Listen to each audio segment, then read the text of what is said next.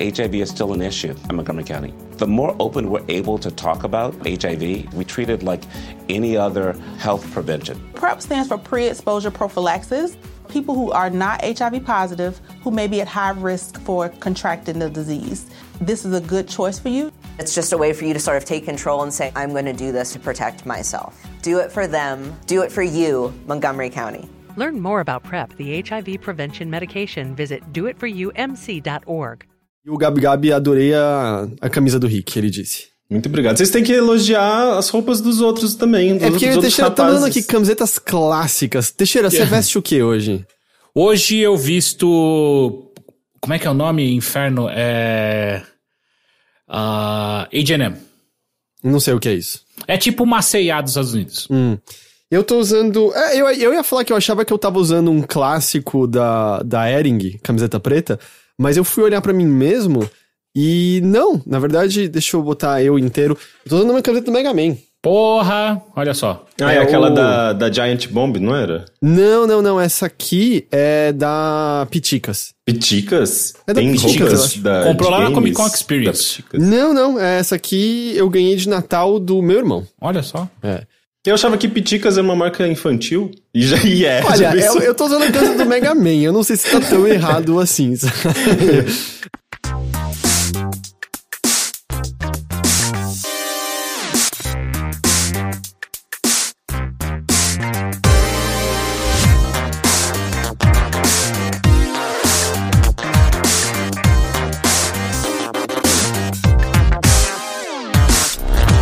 Saudações a todos e bem-vindos a mais uma edição do Mothership, podcast de videogames e outras formas de entretenimento eletrônico do Overloader. Eu sou seu anfitrião Heitor de Paula, eu tô aqui com o Henrique Sampaio Olá. e Caio Teixeira. Olá! Como estão, senhores? Dessa vez sem ato, dessa vez bonitinho, uma, se- em uma semana com pausa nesse podcast. Faz sete dias desde a última vez que estivemos aqui reunidos para conversar sobre entretenimento eletrônico e outras coisas que porventura tenham nos afetado nessa última semana. Vocês estão bem? Eu acho tô que bem, tô com antes, calor, Antes com da calor. gente responder se a gente tá bem, a gente tem que perguntar pra você. Você está bem? Estou, estou ainda em recuperação. Não vou dizer que eu tô 100%. Acho que eu recuperei boa parte da minha energia e do meu ânimo. Não, não tô ainda exatamente como eu tava antes. Ainda tô dormindo 9 horas por noite, às vezes 10, e ainda assim acordando Olha meio só. cansado. Mas isso é, é- é bom, hein? É bom dormir. É, é- é bom porque eu acho que assim, meu corpo tá pedindo, não tô negando a ele, entende? Uhum. É, mas assim, com certeza eu tô com mais energia, com certeza eu tô com mais disposição. Tô ainda com tosse, não tenho de maneira nenhuma palato, não sinto sabor de porcaria nenhuma. Caralho, É, mano. Não sinto nada, nada, nada. Agora é tô- hora de entrar em- em- em- em dieta, tá ligado? Tipo, Cara, nada. então, eu não sei se é só proveniente disso, mas eu tô meio sem apetite como um todo. É, eu perdi 3 quilos nas últimas três semanas. Puta. E- Mas eu acho que talvez eu esteja perdendo um pouco de músculo também, porque eu não tô fazendo exercício, né? Então. Sabia que você pede primeiro músculo e depois gordura? Estou, estou ciente, estou ciente Uhum. do fato. Então É. eu acho que pode ser isso. Mas, mas tô melhor, tô melhor. Assim, eu, infelizmente, eu fiz o exame de sorologia achando que pelo menos eu estaria livre de ser uma arma humana, de infectar Uhum. as outras pessoas. Não, ainda sou. Ainda sou uma arma química no momento. A gente não pode te largar, então, num país de terceiro mundo ainda pra derrubar o governo deles, é isso? É, tipo, Ah, Brasil, não, você não pode me largar, não pode me largar aqui. Acho que ninguém deveria. e a coisa que acontece, só assim, de, de coisinhas chatas, é que quem ouve notícia da Nave Mãe está ciente, o Xbox One X quebrou. Não liga mais, não funciona. E eu não posso levar na assistência técnica, porque senão eu vou correr o risco de infectar a galera da assistência técnica. Então, eu tava contando em receber, assim, o lance de. Você tem. Os anticorpos estão lá, isso estava no exame, tá? Tem as defesas do, do Covid aqui comigo. Mas eu não tenho. Mas eu tenho o vírus ainda em mim. A minha- Será que o, o Xbox One foi é o primeiro caso de console de videogame a- contra a Covid? Foi a Covid, ele não superou a, a gripinha e tal. E, e eu uso ele bastante, especialmente porque eu jogo muita coisa indie nele. Eu recebo muita coisa do Idea Xbox e tal. Então, muita live que eu acabo fazendo é porque, tipo, ah, chegou esse jogo indie e eu recebi a versão de Xbox, eu vou, vou jogar nele, além do, do Game Pass, obviamente.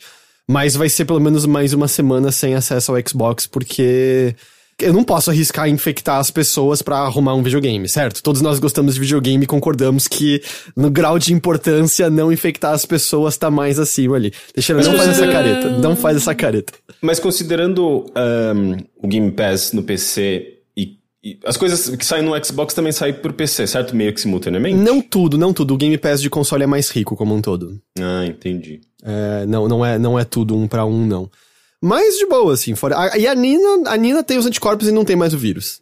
É muito injusto. Ela não teve nada de sintoma. ela não Fica, teve... fica cada vez mais claro o quão ser superior a Nina é a você. É Em chocante. relação a mim, é. A gente vê quem tem o melhor DNA desse casal. É, eu sei, eu sei. Eu Mas você não- sabia que muitos anos atrás eu li um artigo mostrando como, na verdade, a gente se apaixona por pessoas que têm é, o sistema de anticorpos completamente diferente dos nossos? Então a Nina se apaixonou por mim Aham, pelo aham. meu ser um lixo, é isso? É pra, você, é, é pra ela limpar o seu DNA. Entendi. Eu sou o menos na, na equação, é meio Sim. isso. Ei, Entendi. ei, pelo menos agora você sabe qual é o seu lugar na relação. Eu não tinha dúvidas, eu só tive maior confirmação. É, Exato. é.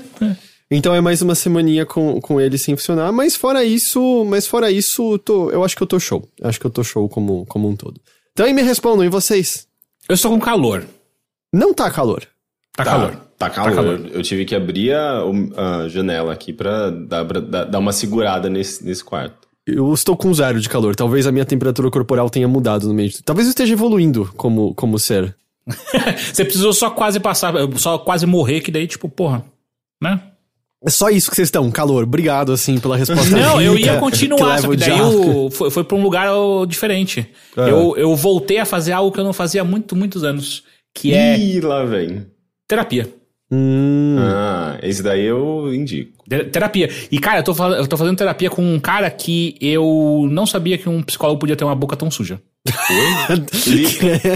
Mas peraí, você tá olhando via câmera pra ele? Sim. Ah, é? Mas assim, boca É? suja em que sentido? Literalmente? Não.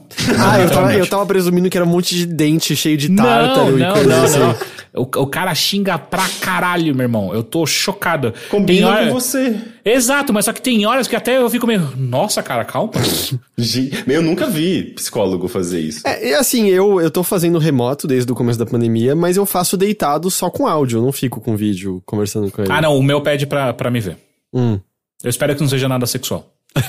Não, assim, a- o meu terapeuta, a progressão foi essa. Inicialmente era a sessão sentado, conversando de frente pro outro, e eventualmente depois de um tempo foi. Não é exatamente o divã, mas foi.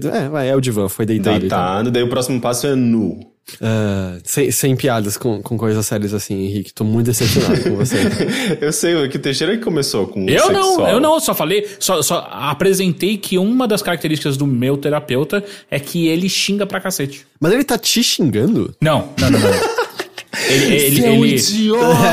Olha Você merda é do seu um- problema, seu imbecil. Tem gente com fome no mundo e você reclamando disso, seu merda. Eu não vou negar que se ele falasse isso eu ia dar risada também. mas mas é, é- é chocante assim como ele não mede as palavras. Ele tem um francês, ele tem um francês intacto, perfeito. Entendi, entendi. Ok. É, então, mas tá começando com um cara novo, então, tudo mais. Sim, sim, né? A segunda sessão que eu fiz e. Puta, a segunda sessão é difícil, né? Parece que você tá começando um relacionamento novo, né? Fica aqueles silêncios estranhos. É meio estranho. É, Mas- é, mas tá você bom, vai mas se tá bom. adaptando, ele vai se adaptando a você, os- as pessoas vão é, se alinhando, né? Uhum, uhum. Entendi. E você só calor, Henrique? É, eu. Ah, eu não tô sofrendo tanto com calor, não. Faz tempo que eu não faço terapia. Mas sei, assim. Não, não acho que não tô necessariamente precisando, sabe? Eu, eu sei, eu, eu eu sei identificar momentos, assim, que eu. Eu acho que eu preciso fazer terapia. sabe? É, tô conseguindo lidar bem, assim, com a minha situação, né? No começo da, da pandemia, eu, eu acho que eu tava um pouquinho mais, mais deprimido, assim, mas eu acho que todo mundo, né, passou por isso e a gente foi meio que se adaptando. E, e, cara, a mudança de apartamento, que eu- já descrevi aqui. É sol, né? Sol faz muita diferença. Cara, fez muita diferença. Impressionante, assim, como, eh, de fato, sol e calor. Naquele apartamento anterior que a gente morava não tinha sol e não tinha calor, sabe? A gente ficava com frio, ficava com pijama o dia inteiro, assim, sabe? Não sei, assim, isso mudou completamente, sabe? Até pros gatos, assim, eu sinto que os gatos são mais felizes aqui. Sabe que existem estudos que correlacionam de uma maneira muito forte como é importante em termos de, ah, vamos dizer, do seu humor, depressão, como você se sente, como você encara coisas, é, ciclo do sono e a questão do sol, de você ter acesso ao sol, de você ver o sol. É, eu não me lembro mais dos detalhes, porque eu lembro de ler uma matéria bem completa sobre isso há muito tempo, mas um dos exemplos que eles eh, davam era como já foi notado em que, por exemplo, eh, clínicas de, de reabilitação ou de acompanhamento psicológico pacientes que ficam em quartos com face norte, que tem o nascer do sol uh, direto no quarto deles, se recuperam mais rapidamente do que pacientes com quartos para face sul e coisas do tipo, assim. É. Interessante. Então faz, faz diferença com certeza, sabe? Não é, não é frescura de maneira nenhuma. Faz bastante diferença pra gente. É só você ver quantos, quantos comediantes tem na Islândia. Nenhum. uh, antes da gente seguir em frente para falar sobre jogos, eu gostaria de citar duas pessoas aqui em específico. Eu quero citar aqui em específico o Caio Sandin e o Felipe Inglat. Por que, que eu tô citando esses nomes aqui, Caio Teixeira e Henrique Sampaio? Porque eles fazem parte do nosso apoia.se barra overloader. Ou... Aí é a hora do Henrique. Ou no PicPay, que você procura por Overloader lá no PicPay e você vai cair na nossa página de. Ah, de como se diz? Financiamento Já me coletivo. embananei tudo. Já caguei toda a nossa campanha. Então é isso mesmo, eles são apoiadores nossos em algumas das nossas campanhas de financiamento coletivo, tanto no apoia.se barra overloader quanto no PicPay, o aplicativo, quando você procura ali por arroba overloader. É graças a esses apoios e também a todos os subs que a gente ganha, aqui na Twitch, muito obrigado a todo mundo que dá sub pra gente na Twitch, que o Overloader pode existir, que o Overloader pode acontecer, que o Overloader pode brilhar, reluzir e continuar seguindo em frente. Então a gente agradece demais a todo mundo que nos apoia e reforça que o apoia.se barra overloader e o PicPay quando você procura por arroba overloader. É, o chat agora tá só enaltecendo a beleza do Henrique. É, Mas, gente- Só pra gente não ficar pra trás, Teixeira, você tá muito bonito hoje também, tá bom? Muito obrigado. E eu vou falar ainda mais que eu estou me sentindo muito bonito. Eu tava esperando que você ia retribuir. Teixeira tá, ele fez a barba, parece que fez a Eu barba. tá com o não cabelo... fiz a barba, eu Mas, não mas cortei tá, o cabelo. Tá combinando, tá tudo se encaixando aí. Ah, obrigado. Eu continuo sem elogios, então vai se fuder vocês dois. É que seu cabelo é lindo, cara. A gente já falou isso pra você. ele tá precisando de um corte agora, mas ele tá todo hidratado. Eu passei o. o... Você sabe o que você fez na química passada? Eu sei o que você fez na química passada. é o nome do produto? é o nome do produto, é. que maravilhoso. E é um, é um hidratante. Hidratante não, é. É hidra... não, é hidratante, é hidratante, é, é isso aí.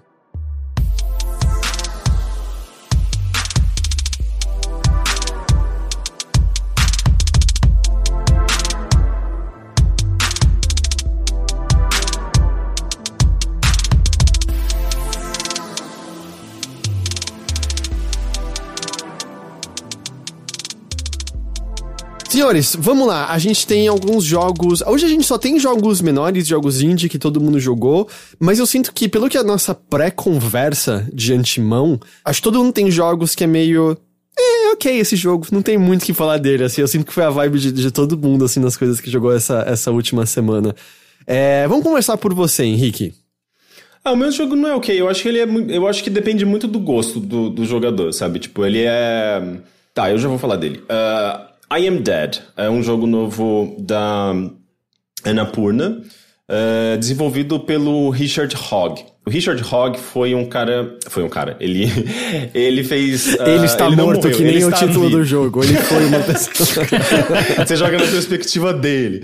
Não, é, o Richard Hogg, ele fez aquele jogo do PlayStation. Acho que é PlayStation 3 até, o Hohokun, você lembra? Oh, PlayStation eu lembro 3. de jogo com. Sim. Então, Hohokun, ele foi um jogo que foi distribuído pela Sony, inclusive, e ele foi, ah, ele foi bastante premiado, assim, na época até. E ele é super simples, é um jogo que tem um visual muito bonito, ele é um jogo de uns bichinhos pequenininhos, ah, que você meio que flutua, assim, no cenário, em cima de umas cobrinhas, e é um jogo meio brinquedo.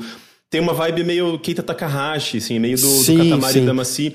Eu achava só ele às vezes meio obtuso, eu tinha um pouco de dificuldade de entender. Acho que tinha que libertar as outras cobrinhas, se eu não tô enganado, e aí eu eventualmente ficava cansado de ficar vendo o mesmo cenário de novo, de novo, e cansava. Você lembra, eu lembro, lembra disso, mais ou menos, ou não? Sim, sim. Eu me lembro que eu achava ele muito bonito, muito interessante. Ele tinha, conforme você ia progredindo, você tinha, tinha diferentes maneiras de você brincar com o visual, né? E as músicas eram muito boas, assim. Tinha toda uma curadoria eh, musical, de trilha sonora, assim, muito legal. Eu lembro de gostar daquele jogo, mas eu lembro também de não ser exatamente, assim, um tipo de jogo... Porque ele não é... Embora ele fosse um jogo de ação, ele não, ele não era um jogo que você terminava, você parava de jogar e ficava, ai, tô com vontade de jogar aquele jogo de novo, sabe?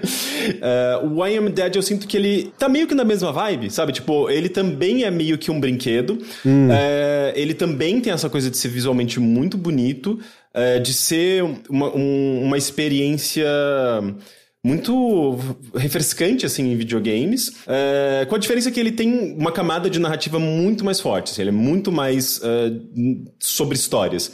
Mas ele também tem essa característica de, de ser um jogo eu acho que é justamente por ser mais brinquedo, porque por, por não ter objetivos tão claros e por ser uma coisa assim mais uh, casual e mais. mais uh, uh, não tem barrinhas. Você não vai subir de nível. Você não vai enfrentar um chefe. Sabe, não tem essas coisas tradicionais de videogame. E eu acho que por isso mesmo você não necessariamente se sente impelido a, a querer jogá-lo, sabe? É uma experiência bem mais light, sabe? E eu não acho que isso seja necessariamente ruim, mas é. Mas se. Eu, nesse final de semana, de semana mesmo, uh, eu joguei bem mais outras coisas, sabe, do que o I Am Dead. Não que eu não tenha gostado. Mas enfim. Mas é... entendo, tem alguns desses jogos em que é bom, mas não dá aquela impelida necessariamente, né? Às vezes eles são jogos que você tem que estar num estado de mente mais específico para querer sentar e jogar. Sim, mas eu acho que isso tem a ver também com essa proposta de ser mais casual, de ser um jogo mais simples, né? Não é um jogo. E eu acho que isso tem a ver também com o nosso histórico de jogador, sabe? Sem querer entrar no, na, no campo do gamer, da carteirinha gamer. Mas assim, uh, como ele é um jogo bem simples, uh, ele ele não vai te pegar pelas mecânicas. Uhum. Ele vai te pegar mais pelas, na, pela narrativa, pelo visual, pelo, pelo clima e tudo mais. Porque as mecânicas em si são meio, meio simplesinhas, assim, a ponto de não ser necessariamente você uh, se sentir desafiado ou não é um negócio, um jogo necessariamente divertido. Sabe? Ele é meio que como. Sabe quando você abre um livro um livro, sei lá, uma enciclopédia cheia de desenhos e coisas coloridas e figuras fantásticas e histórias muito legais e um livro é lindo. Tipo, você olha aquilo e fala, nossa, que coisa fascinante, bonita e mágica, mas não necessariamente você quer ficar olhando o tempo todo pra ele, sabe? Você não, você não fica viciado em ler aquele livro. Você tipo, quer ter diferente. na sua mesinha de café para abrir de vez em quando e ver é, as visitas abrirem. Sim, é meio que isso, I Am Dead. Mas deixa eu falar, tipo, o que é o jogo em si. Uhum. Nesse jogo você é um um, um, curador de museu que morreu. Você é o espírito dele. Que meio que acorda. Uh, você sabe que você está, digamos, numa, num pós-vida. E você uh, encontra nesse pós-vida o espírito do seu cachorro, que fala com você, que é uma, uma cadelinha, na verdade. Ela fala com você. E ela te avisa que vocês precisam encontrar uh, meio que um guardião para a ilha onde, onde os dois moravam em, em vida. Uh, porque um, tem um vulcão que que está estabelecido próximo dessa ilha, que ele está prestes a entrar em erupção e, e, esse guardião, que seria uma, dessas, uma pessoa que também morreu, que é, uma, uma pessoa dessa comunidade que também está, digamos, no mesmo plano que eles, é, esse guardião conseguiria impedir, impedir o vulcão de entrar em erupção. Só que nesse processo ele desapareceria. É meio que ele deixaria de ser um espírito como eles são. É, ele meio que ser, iria para um outro lugar que ninguém sabe exatamente onde é, sabe? Tipo, um além, além vida. Uhum. E. Então eles estão nesse processo de encontrar uh, esses possíveis guardiões. E o jogo se o jogo meio que tem cinco cenários diferentes que são, a, são cinco, as cinco almas que eles estão buscando dessas pessoas que moravam nessa região. E o jogo ele, ele não necessariamente está recriando uma região existente, da, da Inglaterra, né, do, no caso do interior, assim, tipo, da, das regiões mais remotas, uma região costeira da Inglaterra, é, mas ele tem muito da, de, de, da, dessa cultura costeira, pesqueira, sabe? Tipo, é, é, é, a impressão que eu tenho é que o Richard Hogg, que se eu não me engano é inglês, ele injetou bastante ali de culturas realmente locais, assim, uhum. da, da Inglaterra. Uh, e dessa coisa de comunidades pequenas, de pequenas vilas. Alguma coisa que a gente vê até um pouquinho naquele outro jogo da Anapurna, o. Como chama? O, o de apagar o diário, você lembra? Ah, o. Missing. Uh, não. Como é que é o nome? É... Mem Memories. Era Memories. Meu Deus, Anapurna. Return If Lost. Não, como é que é o nome?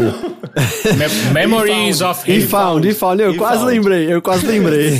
oh, Memories of Him é alguma coisa também, não é um jogo? Memories, Memories of Him? Of, sim, não, é Fragments of Him. É um jogo Isso. mais antigo. Sim. Ah. É, então, ele tem um pouco dessa pegada de, de ser bem Uh, de, é um jogo que consegue transmitir muito bem assim o, a cultura de um, um, local, os costumes de um local, a história de um local, embora não seja um local concreto, mas ele uhum. uh, você sente assim tipo caramba isso aqui é muito inglês, sabe? É muito pesqueira, é muito costeiro. Não lembro no trailer de review do jogo que é, é justamente uma câmera andando reto, não exatamente por um pier, mas por uma espécie de calçada bem ao lado do oceano e você já sente um pouco disso de habitantes locais meio no dia a dia, uma coisa bem uma coisa meio pacífica, uma coisa bem, bem tranquila e, e gostosa, assim, nesse sentido. Uh, você tem esses cenários onde, onde em, em, que cada cenário você tem um, um, uma dessas almas.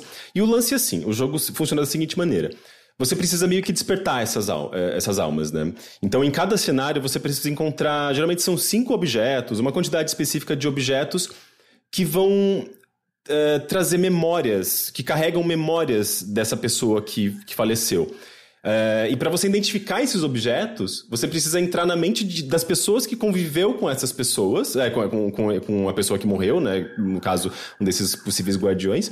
Você tem que entrar na mente de, de, uma, de uma pessoa que viveu, que teve alguma história com essa pessoa. E, é, e, e, nessa pequena história que você vai, vai, vai acompanhar da mente dessa pessoa, você vai identificar algum objeto.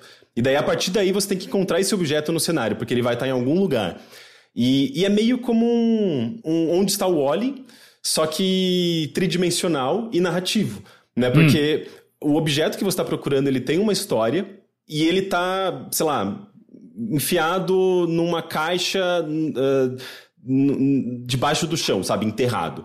Uhum. Então você precisa uh, meio que num, num, esquema meio quente ou frio, você precisa acabar chegando próximo desse lo local e daí eventualmente você acaba entrando no chão e vendo as coisas uh, por dentro, né? Porque você é um espírito, você consegue atravessar você as coisas. Então, clipa tudo, basicamente. É, ele, ele brinca com, com essa, essa coisa de, dos videogames de você conseguir ver as coisas por dentro, sabe? E você pode mudar o ângulo e tudo mais. E, e, e com isso você acaba vendo o que tem dentro de caixas, o que tem dentro de objetos.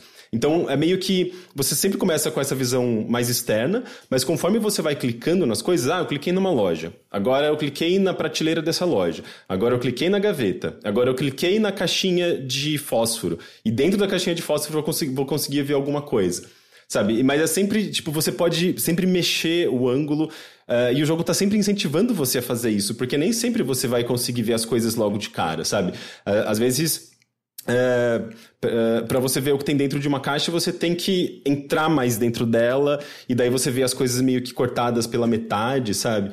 E, e é muito legal, assim, é meio fascinante, porque você acaba criando umas imagens super abstratas e vendo as coisas de um, um ponto de vista impossível, sabe? E, e, e é alguma coisa. E é, e é super. É, é interessante, sabe? Tipo, ele não é exatamente difícil, é, uma, é, um, é um exercício de observação, né? Tipo, uhum. de observação e de atenção, de curiosidade, né? Pra você querer ver o que tem dentro das coisas. E às vezes só tem uma brincadeirinha, sabe? Uma coisinha engraçadinha. É, tipo, tem um cenário, o segundo cenário, em que você tem que encontrar é, objetos de uma artista. É, esse cenário ele é meio que uma praça de esculturas. É, o prefeito colocou, estabeleceu que aquela, aquela praça seria é, voltada a esculturas da, dos artistas locais. Então é uma, é uma área que, conforme você vai mexendo a câmera, né, a câmera gira assim em torno dessa praça inteira, você vai tendo acesso a esses diferentes espaços com diferentes esculturas. E tem muitas pessoas, e tem animais, e tem árvores com passarinhos. Então, assim, é cheio de coisas, é apinhado de coisas para você observar. E daí, conforme você vai, a partir da curiosidade também dessas, dessa sua busca, né, pelos objetos, você vai encontrando coisas engraçadinhas. Então, tipo, se você entra, por exemplo, você vê, ah, tem um buraquinho na, na superfície. Daí você consegue descer com a câmera lá e ver que é uma toca. É uma toca de raposa, com os filhotinhos dormindo dentro dessa toca. E daí, ah, você percebe que tem várias luvas. E daí você. Daí, quando você entra na mente de uma pessoa, vem a historinha. E ela falava que a garota tinha perdido uma luva. E daí você fala, ah, ok, eu, eu essa lembro é onde tá essa luva. É a luva que a raposa roubou, porque a luva é obcecada por, por luvas. Óbvio, por que não? E, então, é, assim, ele é cheio de historinhas. E, e, tudo meio que se encaixa de alguma forma, sabe? É tudo muito bonitinho, engraçadinho e é, é fofo, sabe? Traz uma calma, assim. Ele tem um clima bem é, good vibes, bem relaxante. Então ele, é como eu falei assim, tipo, ele, ele é como um, um livro desses muito bonitos e meio mágicos e fascinantes Mas uh, ele não necessariamente. Eu não sei assim, tipo, eu, eu não, essas mecânicas não necessariamente me impelem a querer jogar mais e mais. Eu tô jogando ele bem devagar, eu não terminei ele ainda. Eu tenho, sei lá, umas 3, 4 horas de jogo só. Tipo, ele nem é muito, muito longo, eu acho que eu tenho talvez mais uma ou duas horas. Tipo, eu, não, eu tô gostando de jogar nesse ritmo mais lento, até porque ele não é um jogo rápido, ele é um jogo que, justamente pelo contrário, assim, ele, ele te deixa mais calmo, sabe? Então, de certa forma, talvez seja a maneira ideal de jogá-lo, sabe? Tipo, sem essa pressa, assim, essa. Você quer justamente experimentar as coisas devagarzinho e sentir essa vibe relaxante dele, sabe?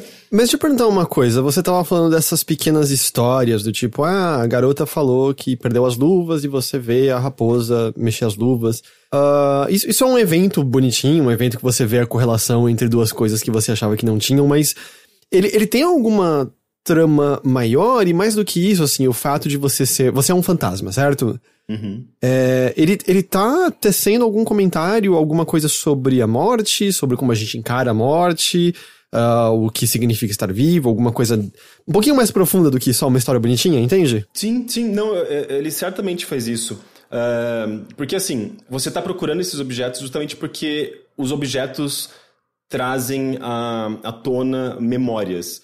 É, eles estão carregados de histórias, né? Então é um jogo que ele tá, ele tá fazendo você perceber como uma pequena comunidade é formada por várias pessoas, que cada uma tem sua história, e os objetos que pertencem a essas pessoas também são carregados de história, sabe? Você, você acaba lembrando de coisas, você acaba tendo acesso, digamos, a diferentes eventos dessas, uh, da vida dessa pessoa e a partir de diferentes perspectivas, né? Porque as pessoas lembram, lembram de uma pessoa muito por conta de um objeto. Uhum. Então, você tem ali, por exemplo, na história dessa artista, uh, que inclusive tem um, um banco no, no, próprio, na própria praça né, das esculturas, tem um, branco, um banco dedicado a ela que é uma coisa que é bem comum na Inglaterra. O Bruno, ele mesmo, eu mostrei um pouquinho do jogo para ele. Uh, e ele viu esse banco ele falou: Ah, que bonitinho. Quando eu fui para lá, o irmão dele mora numa cidade também uh, mais interiorana da Inglaterra.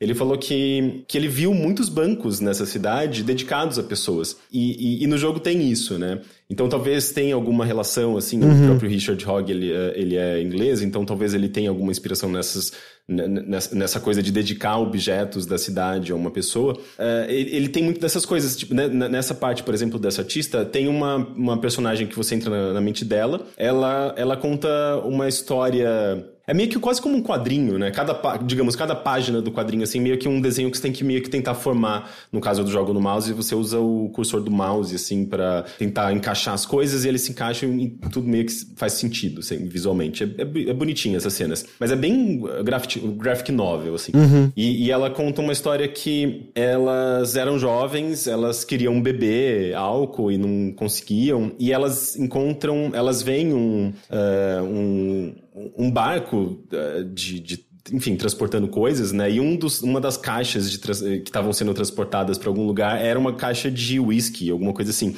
E elas roubam aquela caixa de whisky e, e, e, como elas não conseguiam, não conseguiram beber tudo de uma vez, né? Como sobrou o uísque, elas enterraram essa caixa. E é essa história, é uma historinha pequenininha, sabe? Tipo, é, é, um evento da vida dessas pessoas, da garota que tá viva e da garota que morreu, né? Que você tá tentando, digamos, trazer de volta uh, o espírito e te tentar entrar em contato com ela. Mas é, é uma memória pequena, digamos assim, e esse objeto tá lá de alguma forma, né? E daí, tipo, quando você encontra o objeto, você fala, que legal, sabe? Tipo, eu encontrei um objeto da história que foi contada para mim. E então tem, é, assim, meio que num plano geral, o, o, jogo ele não tá nesse. Eu, eu pelo menos não percebi isso ainda, né? Eu não terminei o jogo. Mas assim, ele não tá necessariamente criando uma conexão entre todos esses objetos, entre todas essas pessoas. Mas quando você olha, meio que depois de passar por algumas dessas histórias e começa a olhar as coisas é, como um todo, você fala, caramba, meio que tudo isso aqui tem uma historinha, tudo tem, tem, um, tem um porquê, tem um motivo, é uma pequena comunidade onde as pessoas se conhecem. Tem, o jogo começa a transmitir essa, essas sensações, sabe? Esse, esse, essa vibe. É, tanto é que sempre quando você passa o mouse em cima de alguma coisa, você tem descrição dessas coisas. Uma coisa meio Katamari Damacy. Tanto é que uhum. o, o, Bem, de novo, né? Mencionando o Keita Takahashi, né? O Katamari Damacy... O, o primeiro, o Kohokun, eu já tinha falado que tinha uma vibe meio Keita Takahashi. E o Keita Takahashi, tipo, ele fez divulgação desse jogo. Ele parece estar tá ah, jogando, é? parece estar tá adorando. É uma vibe muito de Keita Takahashi, assim. Tipo, de objetos que tem alguma algum, algum porquê, algum motivo, né? O Katamari Damacy é um jogo sobre objetos, né? É, e muito mais sobre consumismo e tal. Aqui é uma, eu acho que ele é, é muito mais um, uma coisa sobre objetos que contam histórias de pessoas. E, e, quando você coloca o mouse sobre esses objetos, você tem uma descrição, você tem às vezes umas histórias inteiras ali, sabe? Tipo, eu tô no, nessa parte onde tem o porto e você encontra um barquinho que dentro do barquinho tem uma um laboratório uh, ilegal de não é um laboratório, vai. É metanfetamina. Tipo anfetamina não, na cidade. Não é metanfetamina, é um alambique. É um alambique legal de whisky. É, porque eles não têm, não é regularizado, enfim, é, tipo, eles fazem tipo de uma maneira meio legal. E Vai é, ficar tipo, cego contra... quem tomar essa porra. É contrabandeado uhum. e tudo mais. E você mantém ali, e eles, ele conta toda uma historinha, sabe? Ah, é porque esse alambique foi feito pelo não sei quem, não sei o quem, blá blá blá. E assim, tipo, eu meio que não tô ligando tanto para essas descrições. Mas ah, o, o, que dá para você perceber é que o, o, o, desenvolvedor, o desenvolvedor, ele realmente, assim, ele colocou... Ele se esforçou bastante em criar um mundo em que todas essas coisas estão conectadas e trazem alguma história.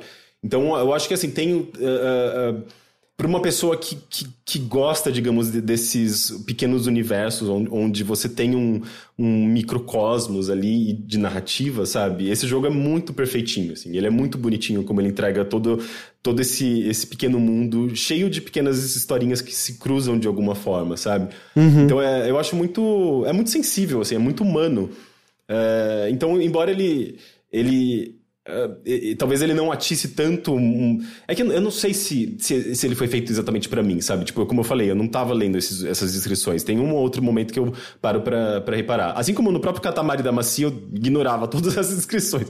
Tem, tipo, mil objetos, todos eles são descritos lá eu nunca, nunca reparei nisso. Eu só fui reparar quando surgiu aquela conta no Twitter que, que separa essas. Cada, cada dia ele twitta uma descrição de objeto do, do Katamari da Macia. Mas, uh, mas tá lá, sabe? Uh, e eu acho bem, bem fascinante, assim, que alguém tenha dedicado tanto tempo em descrever cada um dessas, dessas coisinhas. Eu acho, eu acho bem interessante, assim, é meio peculiar, sabe? É um tipo de narrativa bem peculiar, bem diferente do que a gente tá acostumado.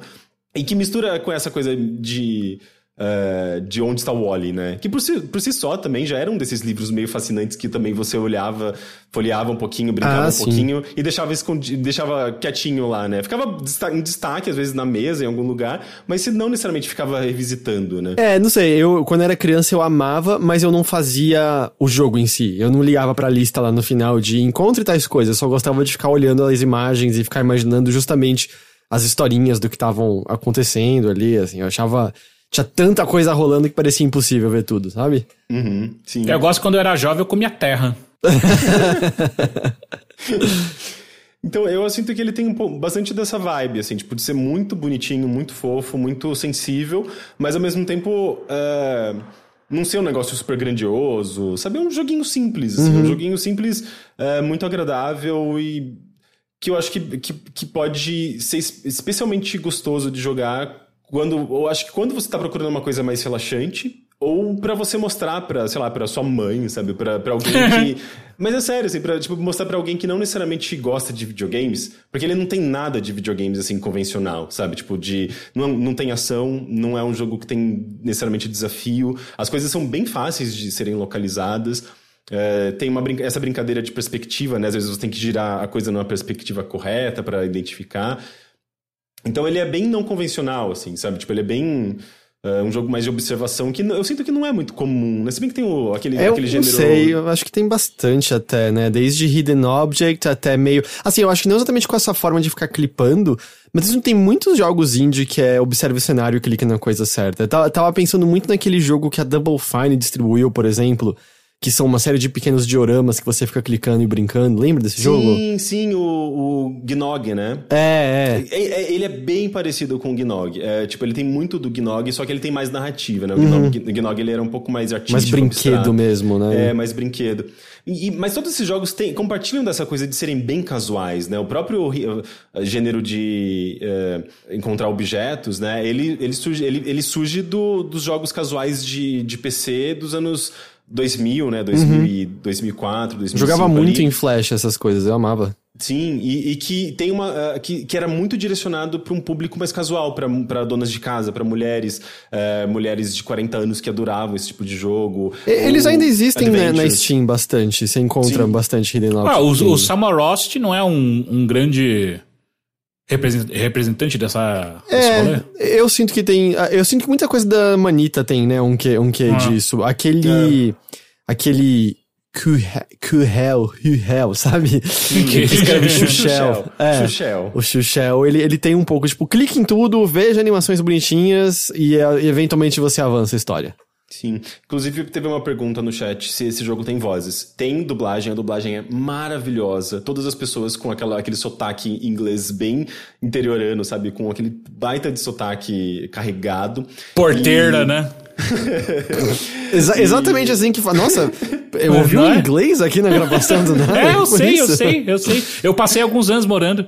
E. Não, é, é, é, tem bastante dublagem e, e, são dublagens excelentes, sabe? Tipo, você ouve aquela velhinha com aquele sotaque que carrega, sabe, carrega emoção naque, naquela na voz e como já é uma, um jogo sobre memórias, sobre é, você, lembra, você lembrando dos eventos que marcaram a vida de uma pessoa, tudo isso acaba trazendo uma, uma carga emotiva muito forte, sabe? Assim, é um joguinho bem Uh, bem sensível, sabe? Tem uma, algumas dessas historinhas assim que terminam, eu tô meio tipo com aquela, aquela, aquele nozinho na garganta, sabe? Entendi. Ele é muito, ele é muito sensível, assim, um jogo muito humano, embora seja sobre objetos, sabe? Ele lembrou bastante para mim a, a mesma vibe daquele uh, Assemble with Care. Hum.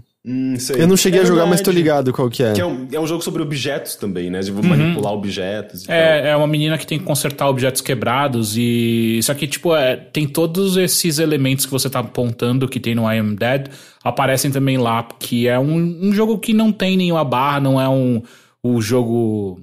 Esse jogo tradicional que a gente tá acostumado, né? Essas mecânicas uhum. tradicionais e tal. Tanto que ele é tão diferentão assim que eu pedi refund, foi ótimo. Eu, eu tô muito orgulhoso, assim, tipo, só fazendo um parêntese, tô muito orgulhoso que na semana passada meu computador, durante as gravações, ele, ele tava, tipo, parecendo uma turbina de avião, sabe? Parecia que saía voando aqui no quarto. E agora ele tá um silêncio só. Você limpou? Eu fiz uma limpeza, assim, mas uma limpeza que eu falei, gente, eu devia começar a cobrar esse serviço, sabe? De anunciar no Instagram, assim, serviço de limpeza de computador, porque ficou perfeito. Assim, tirei é, eu não cheguei a tirar o processador, mas tirei todas as ventoinhas, tirei placa, tirei memória, limpei, passei pincelzinho, passei inspirador. Mas não trocou a pasta térmica, então? Troquei, troquei a pasta térmica, porque na verdade eu descobri uma técnica uh, que faz muito sentido e eu não sei como as pessoas não fazem isso. Porque normalmente quando as pessoas trocam a pasta térmica, elas colocam uma gotinha no meio. Uhum, que aí quando você empurra, supostamente espalha para tudo já. Espalha para tudo, supostamente. Só que isso não é suficiente. E eu vi, eu descobri isso vendo um vídeo no, no, no, YouTube. Quando você coloca uma gotinha no meio, você espalha, faz uma, digamos, é, é, dessa gotinha ela vira um, um, círculo a partir do centro. Vira uma, uma fina camada, não é isso? Uma camada a partir do centro. Só que não vai pegar uh, 100% da, da superfície, especialmente se, você, essa gotinha for, for muito pouco generosa. Se você faz uh, cinco pontos Uh, uma gotinha no meio uma, uh, e, e, Tipo um. Um sabe, dado 5. Dado, assim. dado dos 5, exato. Se você faz 5 pontos, uh, essa, essa camada ela vai se espalhar 100% sobre a, a superfície. E, e, eu acho que você acaba também colocando um pouquinho mais, né? Tipo, acaba sendo um pouco mais de, de conteúdo em si da, da pasta térmica, e você acaba criando uma, uma camada um pouco mais grossa também. É, o resultado é que você acaba diminuindo a temperatura do seu processador em até 8, 9 graus. Ah, isso é bem mais do que eu achei que seria. Caralho, eu achei que ia ser 2 é, graus no máximo. Faz muita diferença. Então, uh, eu fiz isso. E a, com a limpeza, não sei se a limpeza fez tanto sentido assim, não sei se é só a pasta térmica realmente que fez algum, alguma diferença, mas só sei que eu combinei as duas coisas, fiz essa limpeza e tá perfeito. Ele não, não tá fazendo barulho, assim, tá Show. tipo um silêncio. Então eu, eu me senti muito orgulhoso. Tem uma maneira de você descobrir o que, que fez efeito, que é suja seu computador agora e deixar. É verdade, devolve toda a poeira e é. vê se ele volta a ficar barulhento. Aí você vai ter certeza o que, que, foi, que fez a diferença. O GH Reis pergunta é, plataformas. Ele perguntou especificamente se tem Switch ou iOS, mas eu pergunto quais plataformas estão disponíveis nesse jogo. Ih, eu não verifiquei, deixa eu... É, Ai, Henrique Sampaio, olha que coisa feia. É porque eu tava a página da, da, do Steam aberto. Nintendo Switch e Microsoft Windows. Então é isso aí, o Teixeira descobriu antes. Switch Ah, é, é eu- e Windows. É isso. Nossa, no site da Annapurna não tem. Pois você, você vê, o Teixeira é muito mais efetivo que o site da Anapurna. Não seria a É, primeira vez que me aí- falam isso. Mas é isso mesmo. Ele tem uma, um- ele tem uma cara de iOS, né? Bem que poderia. Talvez isso aí eventualmente saia, não sei. Porque ele é bem simples, a interação dele não. é, tipo, eu jogo no mouse e só, assim, praticamente não uso nem teclado, sabe? É Basicamente Entendi. clique. Então, I Am Dead é uma recomendação média, eu senti.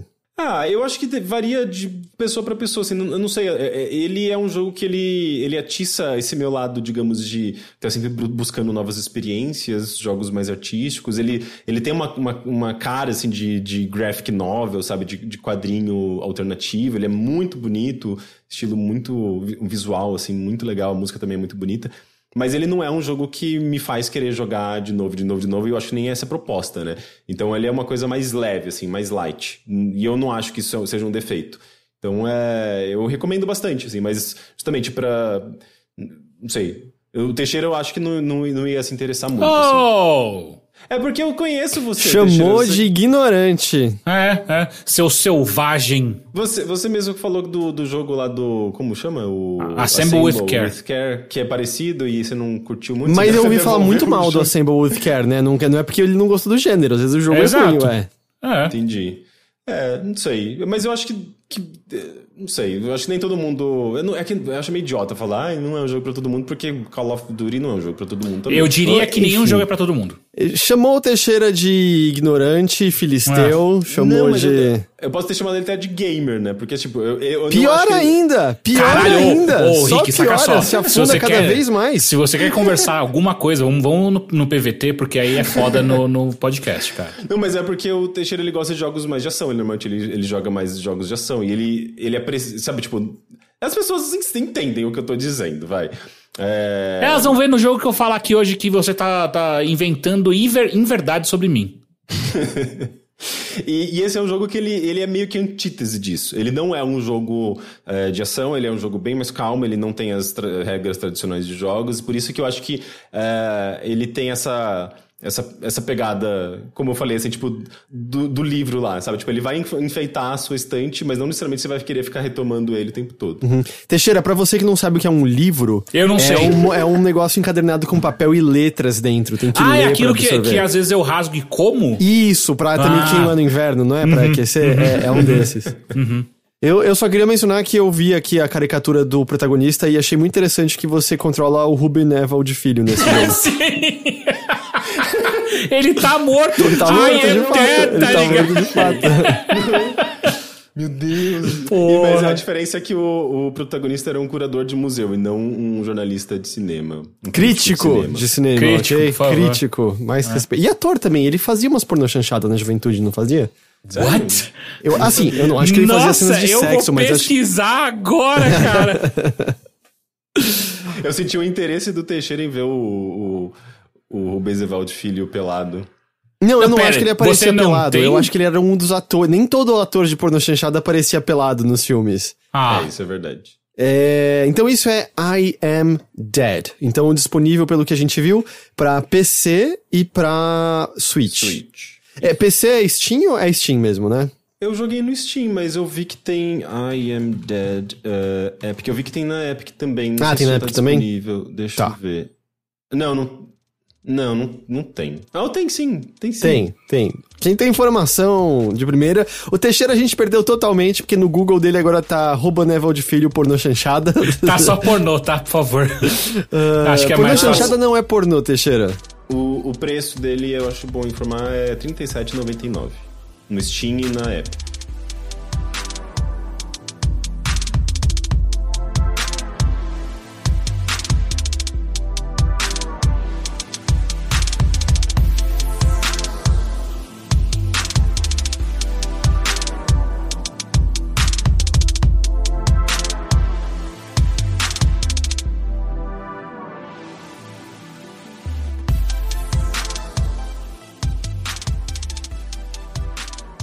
Caio Teixeira, volte a nós.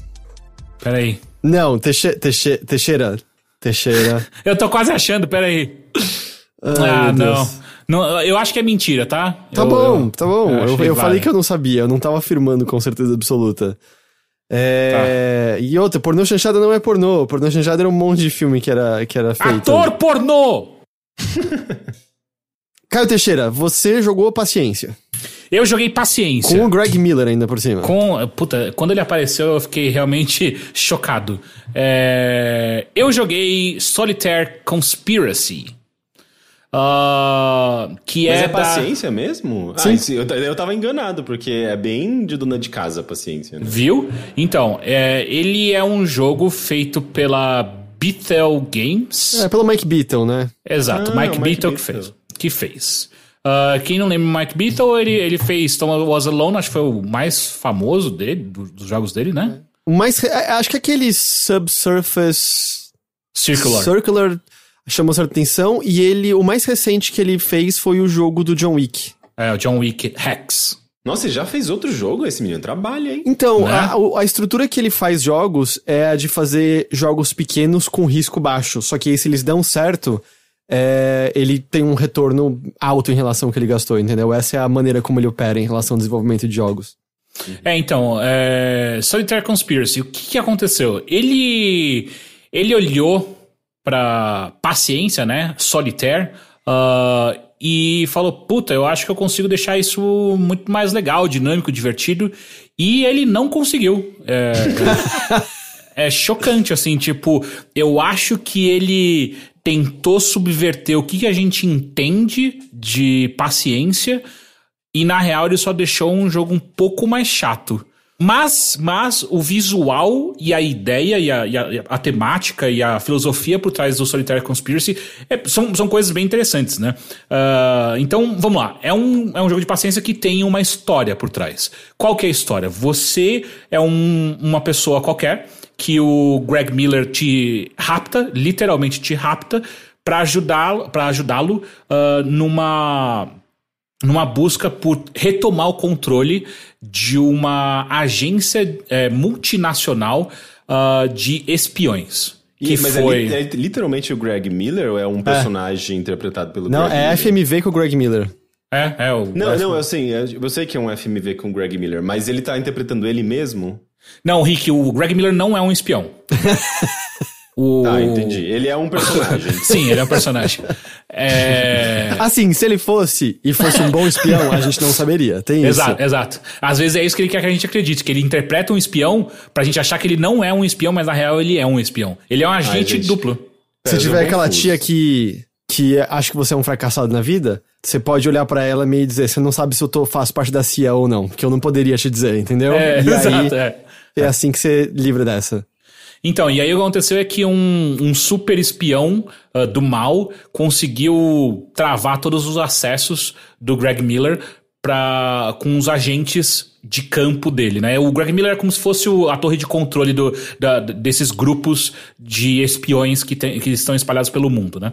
E aí você é um- como se fosse um... Você, é- você é, é um candidato ao que seria a, a- a esse cargo do Greg Miller, né? E aí o que acontece? Por ele ter ficado trancado pra fora, ele não consegue ter mais acesso a esses grupos. Mas alguém que é de fora, que tá entrando como um novo candidato, é como se fosse uma, uma, uma falha no sistema. Um novo candidato tem acesso a, to- a todos esses, ah, ah, esses agentes. Porém, você tem que subir de nível, de escalão dentro da, da sua agência para você ir liberando todos os, os possíveis grupos de espiões que tem ali, né?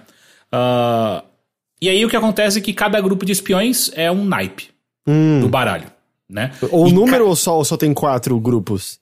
Só tem quatro grupos. Eh, Talvez tenham mais, ah, mas até onde eu cheguei até agora são. Ah, não, tem mais, com certeza. Eu já, já liberei cinco. Aí você São- substitui no mesmo naipe? Tipo, você escolhe qual vai ser espada, qual vai ser copas? Não, não, não. Naipe é uma coisa, cartas são outros. Tipo. Tá. Naipes são coração. Coração não, é. é, é o saco. Copas, espada. Copas, espadas, paus e ouro. paus e ouros, exato. E aí você pode ir, ir brincando quem, quem, qual, qual é cada naipe, né? E aí cada grupo que representa um naipe tem poderes especiais quando- enquanto você vai jogar, né? E aí é um jogo de paciência quase que igual ao que você está acostumado, onde você tem que desbloquear todas as cartas começando pelo Ais, Ais 2, 3, 4, e vai até o Rei, e aí você fecha um, um, um quadrante, né? Uma da, daqueles níveis do, do, da paciência. Que é um dos naipes, né? Pelo menos na paciência clássica é um dos naipes. Exato. E aí o que acontece é que cada um desses grupos, então cada um desses naipes tem um poder especial. Então tem o poder que você quando você solta, e aí é sempre quem só pode usar esses poderes é só, são só as cartas do valete ao rei. Então você pega um valete, você não, você não tá conseguindo destravar mais coisas, você joga em cima de uma pilha de cartas que você não tá conseguindo destravar, e ela meio que explode aquela pilha jogando as cartas para todas as outras uh, uh, colunas, liberando elas para você poder usar. Uh, ou então tem uma outra, um outro poder que é que você joga a carta em cima e ele, e ele pega a menor carta daquela, daquele bolo e joga ela para cima para você poder usar. São vários desses poderzinhos, cada uma tem. Mas é só isso. Tipo, não tem mais nada no jogo. É, é uma paciência com esses poderzinhos ali no meio. Eu, eu acho que a maior graça, pelo menos para mim, a maior graça da paciência é a simplicidade dela. Não tem poder. É simplesmente a sua inteligência contra a aleatoriedade do jogo que foi colocado na sua frente, você a capacidade de você desbloquear todos os jogos ali. Eu gosto muito de paciência, de verdade mesmo. Tipo, Sim, paciência é incrível.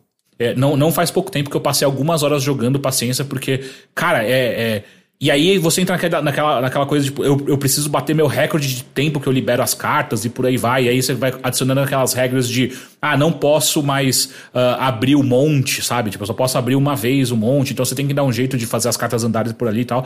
Infelizmente, as versões de Windows de paciência e de campo minado, eles cagaram depois do Windows XP. A última boa versão desses jogos foi no Windows XP. Hum. Depois eles cagaram tudo. Se bem é, que eu tenho é, jogado paciência, paciência... No, no, Desculpa, Rick, só uma coisa. Eu tenho jogado tá. paciência num, num app de celular e tem sido hum, muito legal. Hum. Acho que paciência do. que era bom no Windows era quando tinha aquela, aqueles desenhos de fundo, né? O tinha robozinho. Castel... Robozinho, castelinho, uhum. a praiazinha, é. uhum. com aquele gráfico bem 256 cores. É que no Windows XP, eu não sei se estão ligados disso, mas se você apertava o botão esquerdo e direito do mouse, ele automaticamente colocava nos bolos tudo que era, podia ser colocado. Quê? E, e é assim que você fazia os melhores tempos na pastinha. Eu... Vai se fuder! Ah, mas daí é. Mas daí é, é cheat, né? Não, era parte do jogo. Cara, eu tinha tempos. Acho que ah. incríveis, tanto em paciência quanto em campo minado. O campo minado menor de todos, eu uma vez fiz em 3 segundos. É, você apertou o X para fechar o programa. não, eu resolvi em 3 segundos. Nem fudendo. Como? Eu, eu, nem, até hoje eu nem sei direito jogar campeonato. eu, joguei, eu joguei um pouquinho. Eu joguei um pouquinho numa live, né? Que eu tava mexendo no Windows 95 com a galera e as pessoas estavam me dando dicas de como jogar porque eu não sabia. Eu falei, gente, pra que. Como que funciona? Dá 3. 3 é o quê? Representa ah, o quê? É verdade, eu posso eu fazer. Eu posso fazer tipo uma virtual machine, né? E jogar paciência Sim. e campo minado do Windows XP. Sim, sim. Tá? É meio trabalhoso se você quiser fazer só para isso, mas dá. Inclusive dá pra você fazer, sabe o que também? Dá pra você jogar o. Eu esqueci o nome, o jogo de pinball. Sim, ah, o Space Cadet. Space, Space Cadet, Cadet. É. sim. Eu tenho ele aqui, eu tenho que jogar um dia com a galera. Então, mas tem uma curiosidade sobre paciência. Ele é um dos primeiros jogos, se não o primeiro, é, jogo individual de, de cartas, né? Hum. E, ele, e ele é meio que um, um dos primeiros exemplos de jogos individuais. Porque é? Não, e, é... Isso é uma afirmação ou você tá. Não, eu já li sobre isso. Ah, então tá bom. Algum, algum livro de game design. É, que, porque historicamente jogos sempre foram para duas ou mais pessoas, né? Você tem pouquíssimos exemplos de jogos no passado uh, feitas para uma única pessoa, que a pessoa pode jogar sozinha. E, e, e Paciência é um desses jogos. Uh, e ele era, ele era entendido como um jogo meio segunda classe, assim. Tanto é que quem jogava Paciência no passado, especialmente ali no, no durante o renasci no Vou Renascimento... Chutar. Prisioneiros. Não, mulheres. Droga. Ah. Mulheres eh, jogavam bastante. Era um Caralho! Foi o público, o público maior de paciência no passado, sendo bem no passado, 1800 e pouco e tal. Não sei então, porque na minha é... cabeça parece jogo de pessoas condenadas à morte esperando a execução. Talvez porque, sei lá, parece a única coisa que tem para fazer, tá ok, vou. Mas é, é curioso, né? Tipo, como coisas de segunda categoria, assim, coisas que eram meio que é, deixadas de escanteio, assim, as mulheres acabavam uh, se apropriando, né? Da mesma forma que elas se apropriaram muito do, do, nesse período também, da literatura gótica, né? Que era literatura de terror, que era meio que entendida como uma coisa meio de uh, inferior, né? Ao resto do, da literatura, as mulheres se destacaram. Mary Shelley, você tem ali, né? Com Frankenstein, muito, tem bastante mulher nesse período, nesse, nesse, nesse movimento literário. Ou, rapidão, vou comentar só que alguém no nosso chat comentou que tinha paciência no Windows 10 e eu não acreditei, aí eu a, a, cliquei Eu aqui. tenho, de- só não é uma boa versão. É, então, mas eu tô chocado porque é, é aquela paciência que tem ah, Spider, Free Cell, Pyramid, Three Peaks e Klondike, tipo, tudo no, no- num só programa. Meu Deus. É, FreeCell é muito foda. FreeCell eu gosto Cell eu bastante. gosto muito também, sim. Falando de Solitaire Conspiracy, ah, então esse é o problema, saca? É, eu não eu não acho que a adição desses poderes melhora de alguma maneira o, o, o game design perfeito de paciência, saca? Tipo, o, o game design de, de paciência, a beleza do game design tá exatamente na simplicidade dela, na simplicidade das regras e sem necessidade de você colocar esses. Porque é uma ajuda, né? Eu não acho que você precisa de uma ajuda pra paciência. Eu acho. Não. Você pode, você pode errar e recomeçar. E eu acho que a beleza da paciência é exatamente essa. Você recomeçar se você cagou. E normal, tudo bem. Ah, ah, você aprende com isso. Agora, quando você dá poderes, e ainda mais quando você dá essa quantidade de poderes que você pode ter durante um jogo só, você pode ter quatro poderes diferentes, vira uma coisa meio. Eu, eu, eu só queria, sinceramente, eu só queria ver as novas cores de baralho que liberaram, porque é muito bonito. Enfim, é, Solitaire Conspiracy é isso. É, é- é um jogo que, que promete algumas coisas interessantes, mas a real é que talvez só o Greg Miller que se deu bem nisso daí, que ele ganhou uma grana sem precisar jogar isso aí. Eu, antes de encerrar essa conversa, eu trago informações importantes. Quais? Porque eu fiz uma pesquisa enquanto Teixeira falava. Ah, Ruben Neville Filho participou como ator dos filmes Amor Estranho Amor. Ele tá no Amor Estranho Amor, da, aparentemente. da Xuxa? É. Ah, caralho! Eu não sei o que são esses filmes, mas eu vou chutar que são. que tem dois deles que são pornô chanchada pelos nomes, porque ele atuou em filmes como A Casa das Tentações, Puta que pariu. Independência ou Morte, A Herança e As Gatinhas. Cara, e, em E ele foi quantas- roteirista de filmes como A Árvore dos Sexos e Elas São do Baralho. Cara, peraí. Nossa, super pornô chanchado. Quantas, quantas é, é, é, cabines de cinema, de filme, eu estive com Ruben Evald Filho. Eu também. e- sem saber isso e perdi a, ch- a chance de uma vida de poder conversar com ele sobre, sobre a sua carreira na porno, porno chanchada. E, e Elas São do Baralho é, é pornô chanchada com certeza. Então ele escreveu pelo menos uma pornô chanchada. Puta Mas, que mas será que ele assume, ele, ele se, se, se orgulhava desse Cara, Eu acho que ele não pornô faz mais nada, ele tá chanchada morto. é uma coisa importante da nossa cultura cinematográfica. verdade. tipo, eles não são. é, as pessoas. Não é que não há. Não é que toda pornô chanchada é boa, mas um filme não é ruim por ser uma pornô chanchada. Não, Tem é, pornô isso- chanchadas isso é muito boas. é. Inclusive, era uma maneira até de você. é, você conseguia driblar certas coisas da, da, da censura, usando, tipo, como desculpa porno, chancha, ah, porno chanchada, né? É, era meio. meio doido, né? Como o sexo era a única coisa que parecia que era permitida, assim, né? Uhum. Tipo, dessas coisas morais, assim, tipo, você. É, se bem o o Mas brasileiro. até hoje, né? É Do tipo, a gente vive num país conservador que tem carnaval. Então, é permitido, mas não é, né? Porque você tem sempre, tipo, uma. o, o- o bastião da moralidade que, que, tenta proteger as pessoas do, da liberdade sexual, né? É, é muito. É um país muito ambíguo. É, é, é permitido para as classes que não têm, que são selvagens. Elas podem viver isso, enquanto os ricos só podem fazer isso escondido. Mas admito que uma das coisas bizarras de ver o nosso estouro pós, pós-ditadura é voltar e ver os programas infantis com os quais a gente Sim. cresceu e ver, tipo, as roupas que a Xuxa usava e é meio. Ah, uau! Como eu não reparava? Bom, eu não reparava porque não tinha rolado puberdade ainda, né? Mas é meio, é meio chocante ver a indumentária das pessoas no palco hoje em dia. É. Eu, eu- o, o que eu tenho vontade de verdade agora é pegar o esquema de cores e visual feito pra Solitaire Conspiracy e aplicar num jogo de paciência normal, talvez fique legal. Mas ao mesmo tempo eu também gosto da coisa clássica do paciência, enfim. Estranho. Então, isso é Solitaire Conspiracy. Exato. Teixeira, eu lembro de ter visto o, Rubens Evaldo Filho nas últimas cabines que eu fiz, é, quando a gente cobria cinema no bilheteria e tal. Não é Rubens, hein? É Ruben.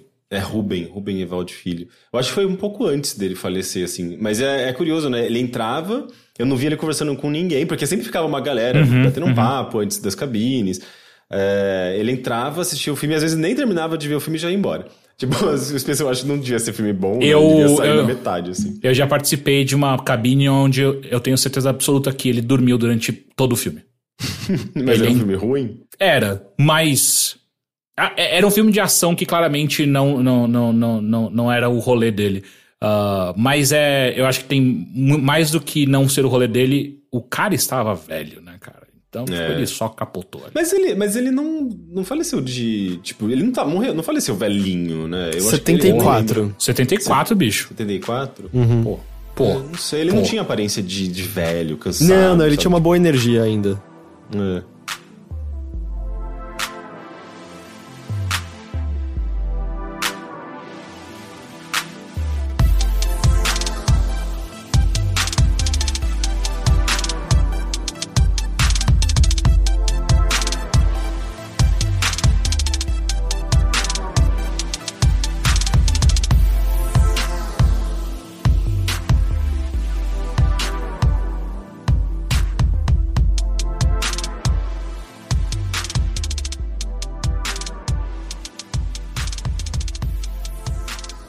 Quanto a mim, eu joguei Ikenfell, que saiu.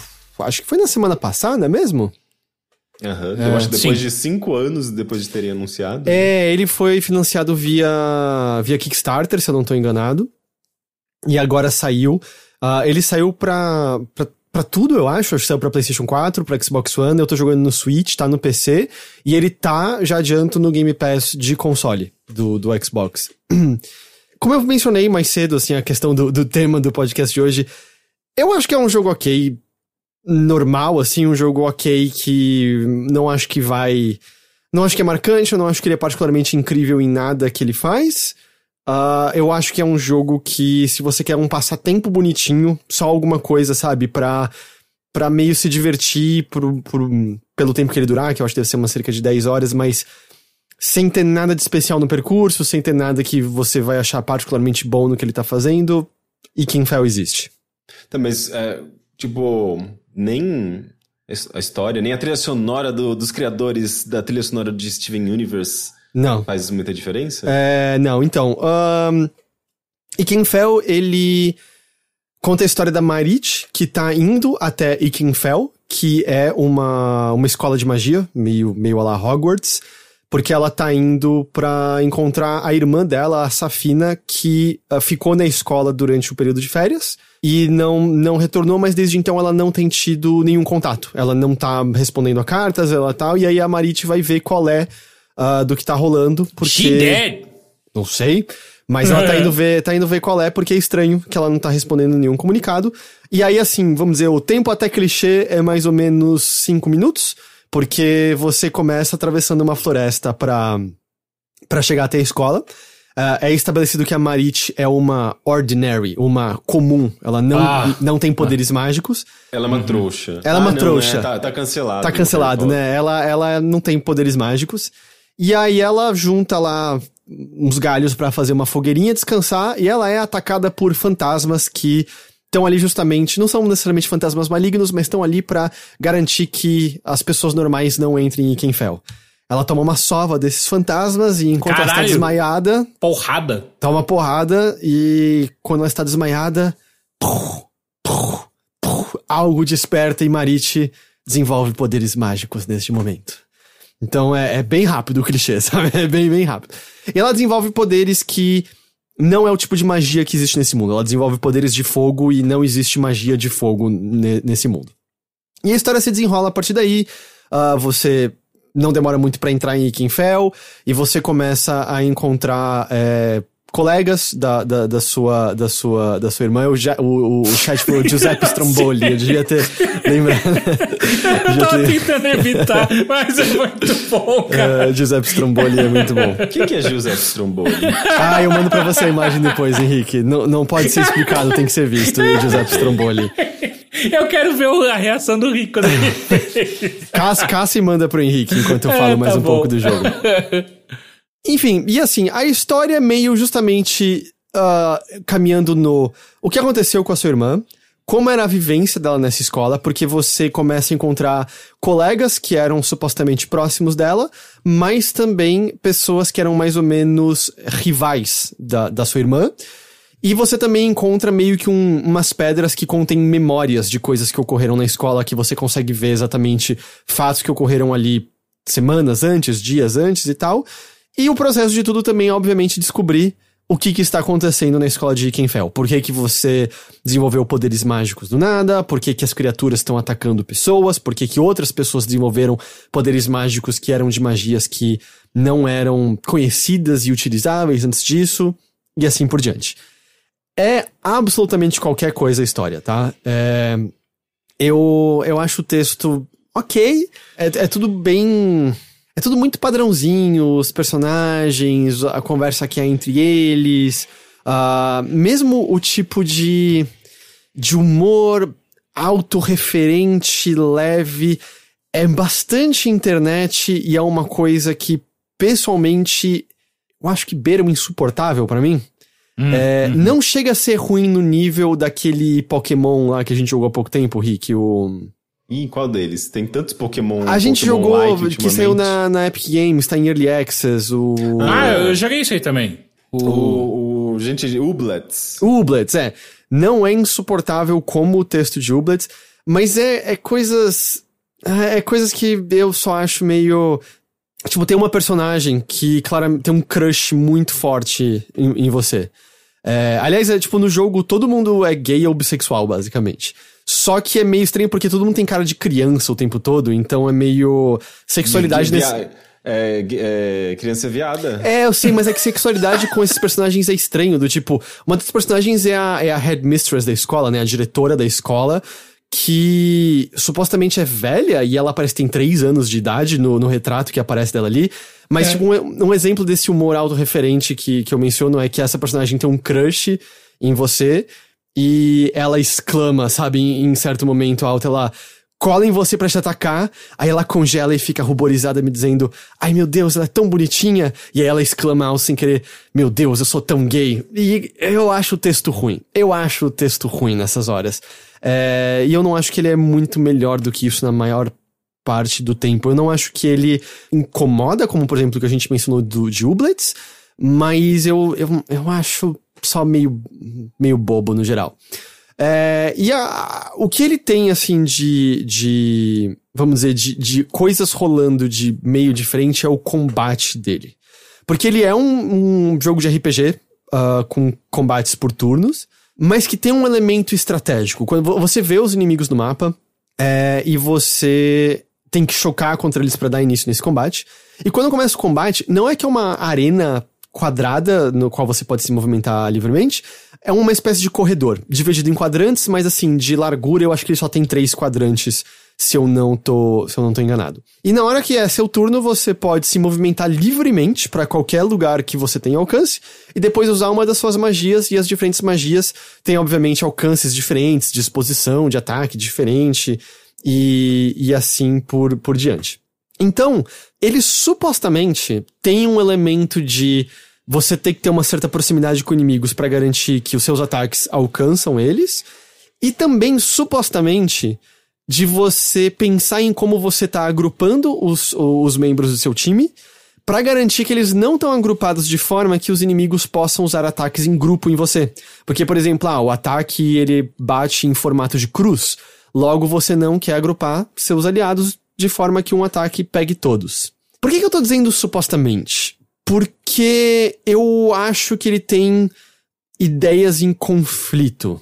Que é o seguinte: além de você selecionar o seu ataque, ele tem aquele sistema de timing, estilo Mario RPG, estilo uhum. RPG do South Park. Star uh, Renegades? Não, não, timing que eu digo é de, tipo, Final Fantasy VIII, o ataque do ah, Squall. Que você tá, tá aperta tá, o botão então, na hora... Sim, sim, sim, saquei, saquei, saquei, saquei. Só que diferente, por exemplo, de Mario RPG, que apertar o botão significa que seu ataque vai ser melhor, mas não quer dizer que não apertar ele vai ser ruim, você tem que acertar o timing nesse jogo. Porque você não acertar o timing do seu ataque às vezes ele não acontece, do tipo, se você é um ataque de efeito especial, ele simplesmente não vai acontecer. E se você errar o timing do seu ataque, você vai causar 2 de dano. E os números são baixos nesse jogo, tá? Eu tô com. Eu tô no capítulo. tô quase no capítulo 6 e são 9 capítulos no total. E o tamanho da minha vida é, por exemplo, 25. É, um ataque forte que eu dou, eu tiro 12 de dano de um inimigo. Os números são baixos. Mas para dar uma certa noção, se, se, justamente, se eu acerto o ataque no inimigo, eu tiro 12. Se eu erro o timing, eu tiro 2. Nossa. E na mesma medida, e, e tem, três, tem três níveis: tem errar totalmente, tem acertar, ok, e acertar em cheio. E na mesma medida, você tem a defesa. Se você acerta o timing em cheio, mesmo o mais forte dos ataques vão tirar 3 de dano de você, 2 de dano de você. Se você erra, eu já tive ataques que me tiraram 15 de dano, sendo que eu tenho 25 de vida. Então, quais são as ideias que eu acho que estão em conflito? Dane-se a disposição dos seus personagens. Não importa. O que importa é você acertar o timing de defesa com certeza. Então, todo elemento tático que supostamente ele existe por conta da movimentação do seu personagem, por conta da divisão em quadrantes de movimentação uh, do, dos seus personagens, é, é irrelevante. Esteja no alcance para poder atacar os inimigos, e o que importa é acerte o timing na hora de você atacar e na hora de você defender. É, as lutas baseiam-se inteiramente nisso. É, é meio essa a estratégia do jogo, entende? E é uma pena porque logo no começo, esse elemento estratégico ele é um pouco mais forte, porque a dificuldade é, é relativamente alta. Você tá pegando ainda a ideia do timing, você não tem companheiros. Então, assim, no começo do jogo, eu tava usando itens que aumentavam minha defesa, eu tava usando itens de ataque, eu tava pensando qual inimigo eu queria matar antes. Eu diria que duas para três horas depois é, de eu jogar, eu tô atropelando absolutamente tudo do jogo sem nem pensar, eu só me concentro em acertar o timing de defesa quando eu sou atacado. E é isso, o combate. E, e é um jogo que, que ele, ele, inclusive, ele permite você pular os combates, não permite? Tem uma opção de acessibilidade para você pular, se eu não me engano? Ah, eu não cheguei a investigar isso, ele tem? Eu acho que tem. Eu tinha lido alguma coisa sobre isso. Eu... No Entendi. chat comentaram que sim, tem uma tá. opção que você libera que você pula completamente o combate. Então, como eu, como eu mencionei, eu, eu, eu tô achando bem tranquilo. Eu, eu não vi não vi a tela de Game Over nenhuma vez até agora. É, então eu nem fui atrás disso. Não, não, não foi não foi necessário.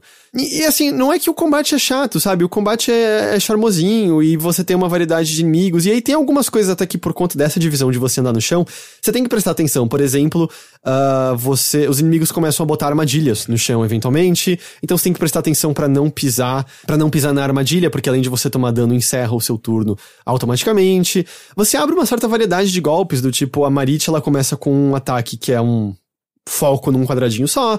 Depois você abre um ataque em cruz, você abre um ataque que ele taca fogo no chão e também usa isso para limpar armadilhas. Você abre personagens que envenenam, que curam, personagens que têm assistências que eles mesmos botam armadilha.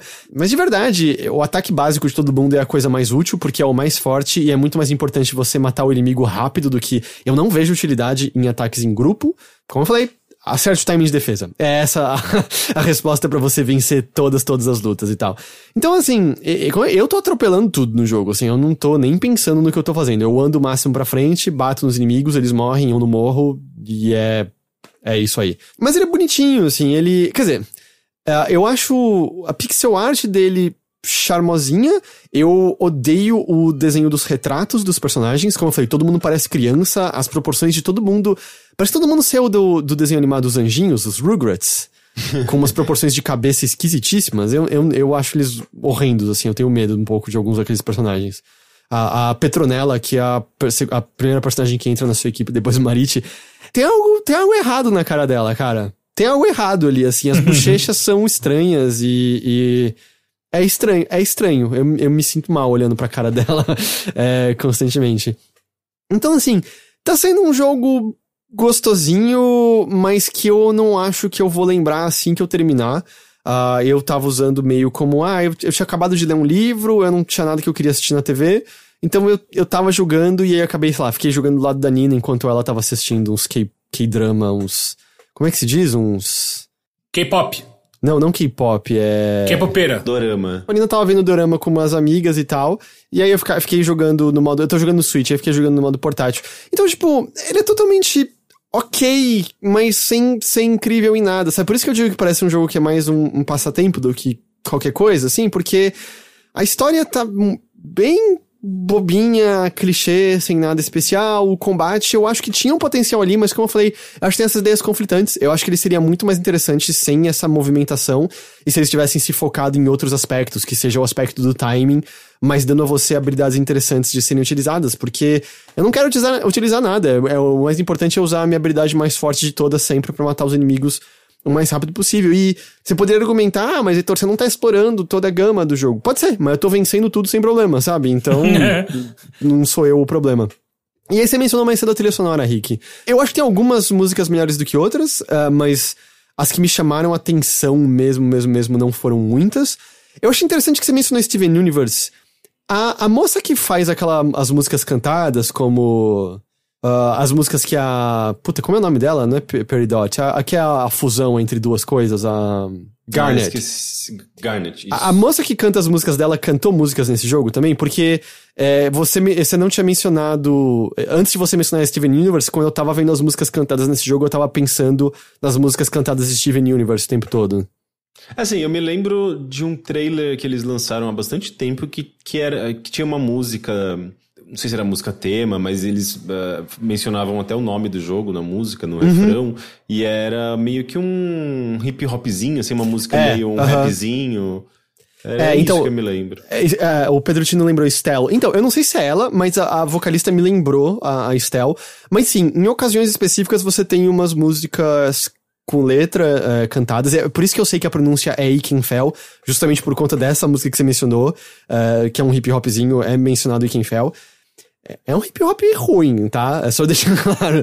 Não é um bom ah, hip... eu acho. Eu não acho. É, tipo, sei lá, ela na verdade ela, ela, tem uma coisinha meio glitch, assim, uma coisa meio. Ela é meio que um rap, né? Tipo, eu entendo a proposta. Eu não acho ruim, assim, eu acho meio, até meio experimentalzinho. É, eu, eu achei, eu achei, vamos dizer, eu, eu acho, eu acho as rimas meio, meio ruins. É, é, é, muito estranho, porque você tá jogando um jogo de fantasia, de magia, e um, uma das rimas. Porque eles estão falando de de. Nesse caso, é uma música que parece tá, tá vindo da voz de uma personagem que entra no seu time que tem magia com tinta. Então ela tá falando da, da, das coisas que ela faz, dos pincéis. Mas em certo momento ela fala sobre fazer coisas que nem o Bob Ross. E Sim, isso tá na, tá na música do jogo. Tipo, é, é uma rima com Bob Ross num jogo de fantasia estilo Giuseppe Stromboli. é, meio, é meio estranho. Eu acho meio fora de lugar como um todo. Eu não, eu não sei. Eu, sei, eu, talvez eu... seja, tem uma, uma, uma, um apelo, sei lá, mais americano, não sei. Mas a, a, as músicas cantadas são, são uns momentos, assim, de umas lutas um pouquinho ma maiores, um pouquinho mais importantes e tal.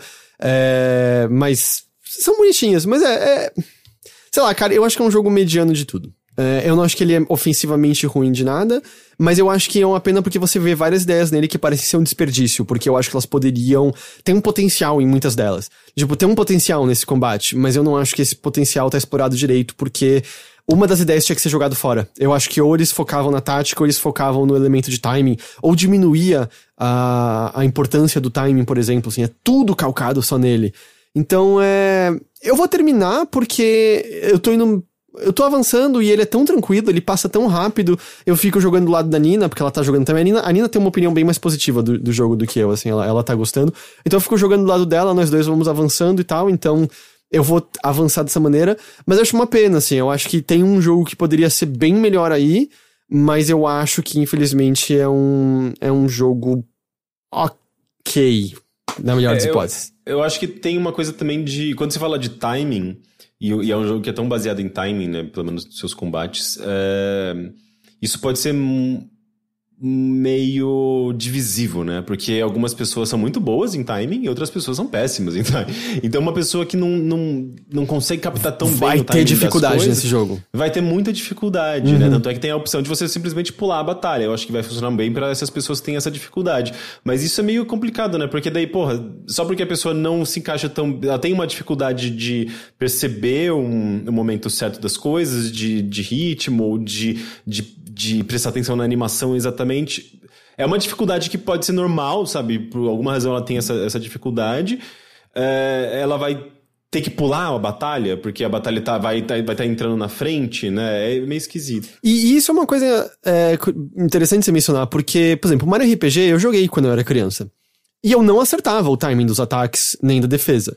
Mas eu terminei ainda aquele jogo. Obviamente, eu acho que ele foi mais difícil do que seria se eu tivesse causando mais dano, recebendo mais dano, mas ele era absolutamente terminável sem você sacar. Final Fantasy VIII, mesma coisa, você não precisa acertar o timing do ataque do, do Squall pra poder.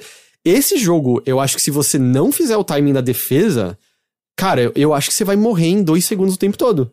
Em dois segundos o tempo todo mesmo, assim, porque Uh, é, mu é, uma, é uma escala de dano muito alta se você não acerta nunca.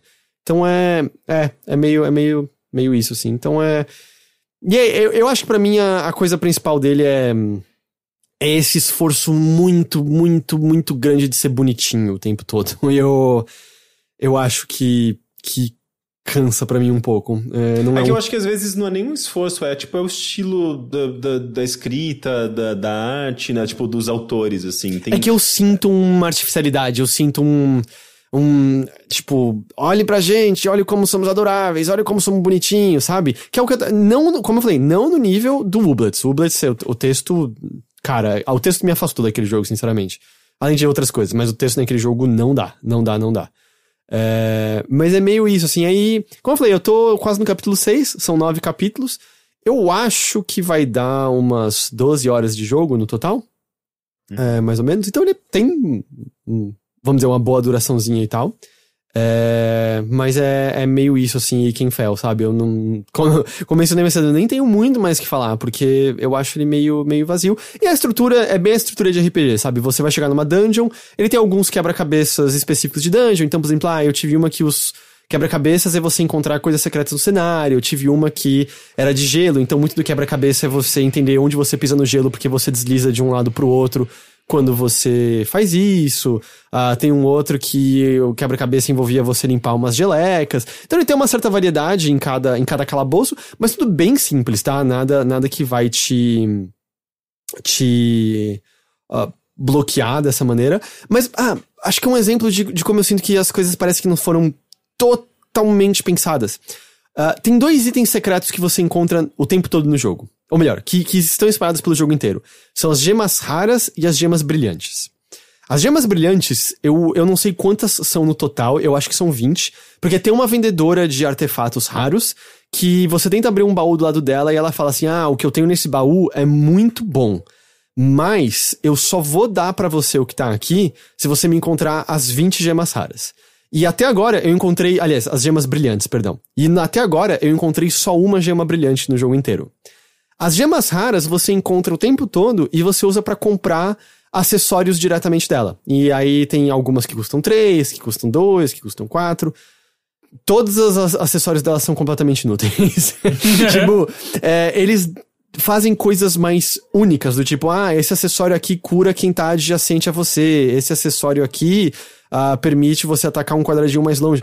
Mas dane-se, é muito mais importante você equipar um acessório que te dá mais ataque ou que te dá mais velocidade, por exemplo. Porque num jogo no qual tirar 12 de vida de alguém é muito, aumentar dois pontos de ataque faz uma diferença enorme, sabe? Enorme, enorme, uhum. enorme. Então é muito mais importante você botar um acessório que vai te dar dois, às vezes três pontos a mais de ataque, ou te dar uma defesa um pouco maior e diminuir ainda mais o dano, do que um acessório desses, assim. Então tudo isso eu acho ah, mal planejado nesse RPG, assim. Mal, mal planejado. É isso. E o chat só uh, confirmou, não é a, não é a Estel, não, são os compositores instrumentais de Steven Universe, mas não é, não é ninguém que cantou nenhuma música de Steven Universe que tá no, no jogo, não. Se eu não me engano, o Chevy Ray, né, o desenvolvedor do jogo, ele, ele é bem amigo do, do pessoal que fez uh, Towerfall, uh, inclusive da Mori do Santo, né, que são brasileiros. É meio que, é, é meio que de uma equipe muito próxima, né? Olha, é... essa personagem que eu falei, que é a que olha para você e trava te chamando de bonitinho e depois exclama, meu Deus, eu sou muito gay, é igual a Amora. é, é igual. da hora. É, é possível que tenha uma influência, eu acredito. Se é, se é proposital, eu não sei, mas é. ah, mas então, assim, tá em tudo, mas eu acho que talvez, se você quiser testar de maneira mais descompromissada, está no Game Pass de console e de PC, então. Então eu acho que é a maneira de você ver, porque às vezes. É, às vezes justamente o lance, ah, você não pega tanto o jeito do timing, e às vezes o jogo vai ser mais desafiador para você por conta disso. Como eu falei, a Nina tá jogando e ela tem uma opinião bem mais positiva que a minha. É, mas eu, infelizmente, acho que é um jogo meio fraquinho. Teixeira, você tinha mais um jogo que você achou sem graça que você queria falar brevemente sobre? É. Ih, cara, é Rogue Company. Você sabe que o negócio é bom quando o Teixeira não lembra o nome do jogo. e tem um nome assim, já, já soa meio. Hum, aquela coisinha meio genérica. Cara. Sheila tá tendo dificuldade de saber o que falar do jogo, pelo visto. Ó, saca só. A descrição dele é, cara.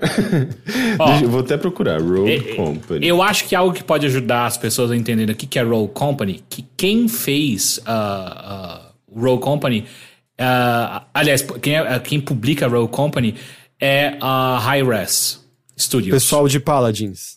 Pa- pessoal de Paladins, pessoal de Smite, uh, pessoal de Tribes Ascend. Peraí, deixa eu chutar. É... Paladins tá pra Overwatch como esse jogo tá pra Valorant?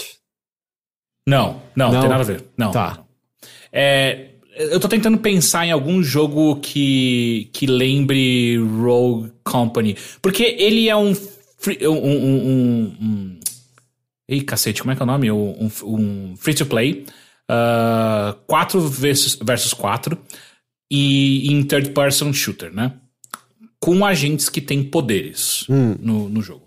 Ah, ele, ele é super competente nas, em todas as coisas que ele promete. O problema é que ele não promete muita coisa. Então. atirar com ele é muito legal. a- a movimentação dos personagens é interessante. O clima do jogo e a, e a estética dele é ok. Uma- um- eu não vou negar que uma coisa que me vende muito bem esse jogo é que, na- tanto na, na tela de início quanto no, no loading de cada fase, é, fica tocando Run the Jewels. E aí isso me deixa muito, caralho, pode crer, esse jogo é da hora. E aí depois você começa a jogar, é, é, ele é ok. Ah, mas assim, ah, vamos deixar mais claro. Você começa uma partida de Roll Company. Ah, você tem uma, uma série de, de, eh, possíveis modos de jogo, né? Ah, mas o que mais tem gente jogando agora é o Demolition. Demolition é você planta a bomba num ponto específico do mapa. Se o outro time e, e o outro time não pode deixar você plantar, e se você plantar, o outro time tem que defusar aquela bomba. Defusar. É, é, é, é, tem que. Qual, qual seria o Desarmar? certo? É, é- é- são tantos anos jogando CS. É tipo, que- é, é tipo, é, é ba- bangar, defusar, coisa é, assim, exato, né? exato. E aí, cada gente tem ah, algumas habilidades. Tem, a- tem, cada gente tem a habilidade especial dele e mais algumas habilidades passivas que só aquele agente pode ter. Ah, alguns, alguns agentes até dividem algumas eh, possíveis eh, habilidades passivas ali, porém, ah, a ideia é que você consiga montar o seu próprio. O seu, a sua própria build da, da maneira que você achar e você Tá. joga melhor. tá. Só, só pra entender, você, você não compra essas habilidades, você monta antes da partida. Então, você compra essas habilidades. No começo de cada round, você ganha uma quantia em dinheiros. Obviamente, se você ah, ah, derrubar mais inimigos ou plantar bomba, defusar bomba, todas essas coisas, você vai ganhando mais dinheiro. E aí, no, no início de cada round, você tem direito a gastar esse dinheiro ah, com coisas que você achar interessantes, que vão desde comprar arma, melhorar a sua arma ou comprar habilidades novas. Nesse Ah. sentido, é esquema Valorant.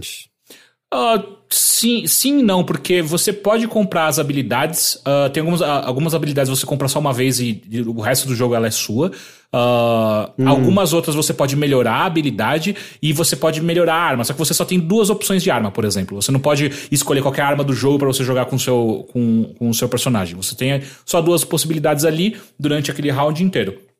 O que ah, ah, limita um pouco, mas ao mesmo tempo, ok, sabe? Tipo, você pode até, se eu não me engano, eu não fiz isso ainda, se eu não me engano, você pode entrar no modo de edição de, de loadout ah, e você pode alterar quais armas cada personagem pode pegar. Mas, de maneira geral, você tem ali duas armas que você pode escolher para cada personagem, o que dif- diferencia bastante.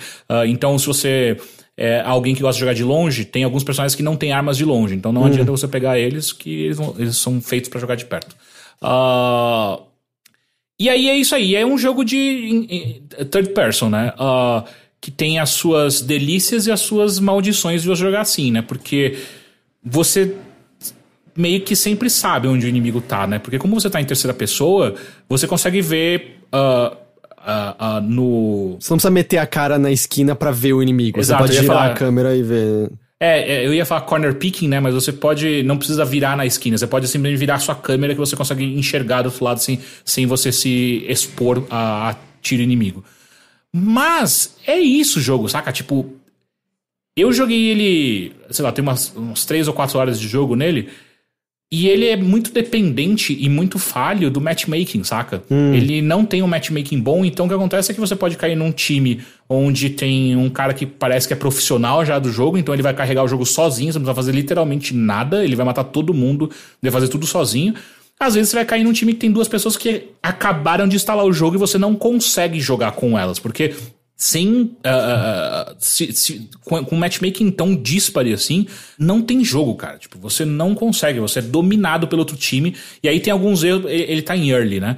Então tem algumas, alguns problemas que, que eu imagino que eles vão consertar isso no, num futuro próximo aí, que, por exemplo, ah, você não consegue pedir surrender antes do quarto round. E, quarto round é bastante tempo, sabe? Você também só consegue pedir surrender uma vez. Se você pedir surrender uma vez e, seus times, e o seu time falou não, você nunca mais pode perder- pedir surrender.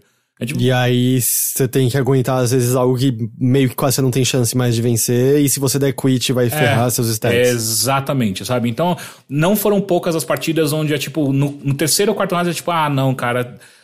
No nosso time tem um maluco que não sabe jogar, e eu entendo, tá tudo bem se não sabe jogar. Só que o problema é que no outro time tem três profissionais, sabe? Eu, eu, eu começo a fase, eu já morri e já não sei mais o que fazer, saca? Então é. Então tem esses probleminhas ainda no jogo. Ele, ele tá bem grande em termos de popularidade. Eu não sei se ele tá bem grande, mas ele tá indo bem porque alguns streamers já adotaram ele, ele bem fortemente, assim, como um, um- um foco de, de streaming. Então, eu acho que tem aí. Ele tem a possibilidade, se ele arrumar essas coisas, esses probleminhas que ele tá, en- tá, tá encontrando, ele tem a possibilidade de, de, de ter até uma certa longevidade aí de, de jogo. Porque ele tem vários agentes diferentes, algum, ah, pelo menos que eu encontrei até agora, alguns mais úteis que outros. Ah, mas ele tem. Ele já tem aí um. Acho que tem uns 10 agentes já, sendo que vem liberados uns 5, 6. E aí você pode comprar com o dinheiro do jogo ou comprar com o seu próprio dinheiro ah, novos agentes. E aí entra naquele modo que a gente já tá acostumado com esses jogos, que é passe de batalha, você pode comprar a- as skins específicas, enfim, é tudo, tudo shenanigans que a gente já tá ligado. Ele tem essa pegada de cada gente tem uma nacionalidade diferente, né? Tipo, pelo que eu vi, tem até uma fase no Brasil. Não sei se tem um personagem que é brasileiro. Eu imagino que sim, porque. Eu, eu não vi modo- fase no, no Brasil, sabe, sabe o nome? Eu Tem não uma, fase no tem uma fase de favela. Favela, É? óbvio. É, Brasil, favela. É a única coisa que eles Eu não joguei nessa fase associar. ainda, então, eu acho. Porque eu, eu joguei numa fase que, que é, é costeira, assim, é no, no- no- perto da praia, mas não, não, vi É, parece que tá dando em modo Demolition, Strikeout e Extraction, aparentemente. É, e aí, e ele também, pelo menos ah, jogando aqui no Brasil, ele sofreu daquele problema que no modo Demolition você encontra a partida rapidinho, nos outros modos é mó difícil de você achar alguém pra jogar. É, eu fiquei curioso, assim, porque tem até um, um- Na fase da favela tem até um monumento.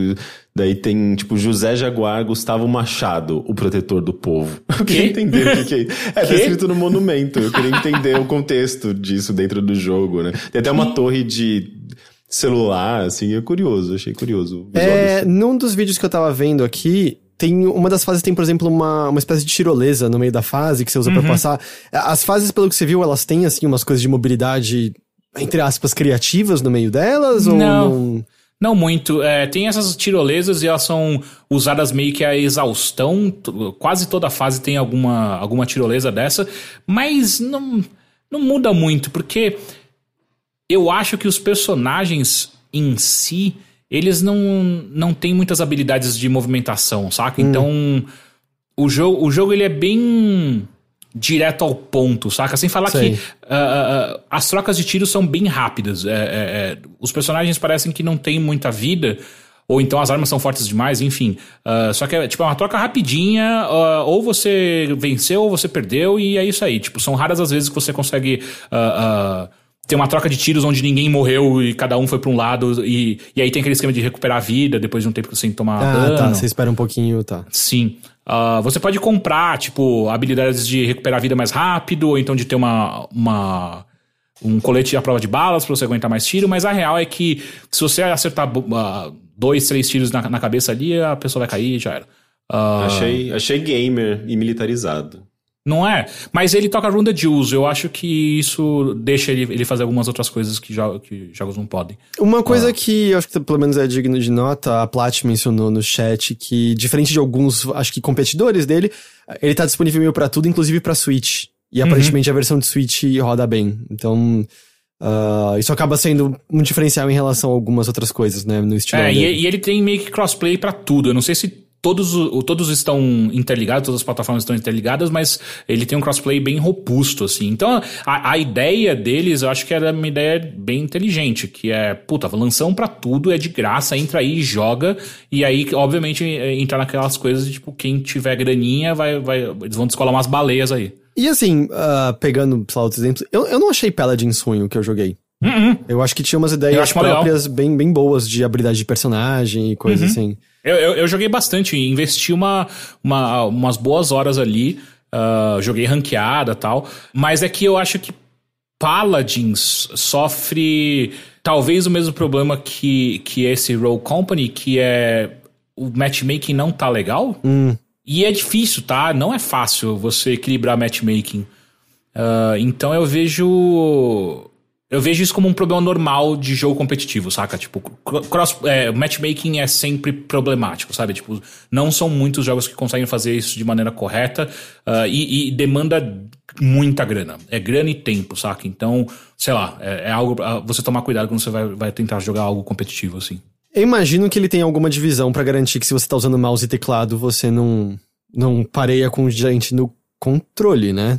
Então, é, eu não vi nenhuma diferenciação, por exemplo, quando você aperta tab para você ver como que tá o, o, o Marcando combate, quem tá usando o que. Não apareceu nada ali, não ficou claro para mim quem que tá jogando, quem tá usando o que ali. Mas eu, eu dá para você meio que ter uma ideia quando você vê a diferença de não sensibilidade de, de, de pontaria ali, né?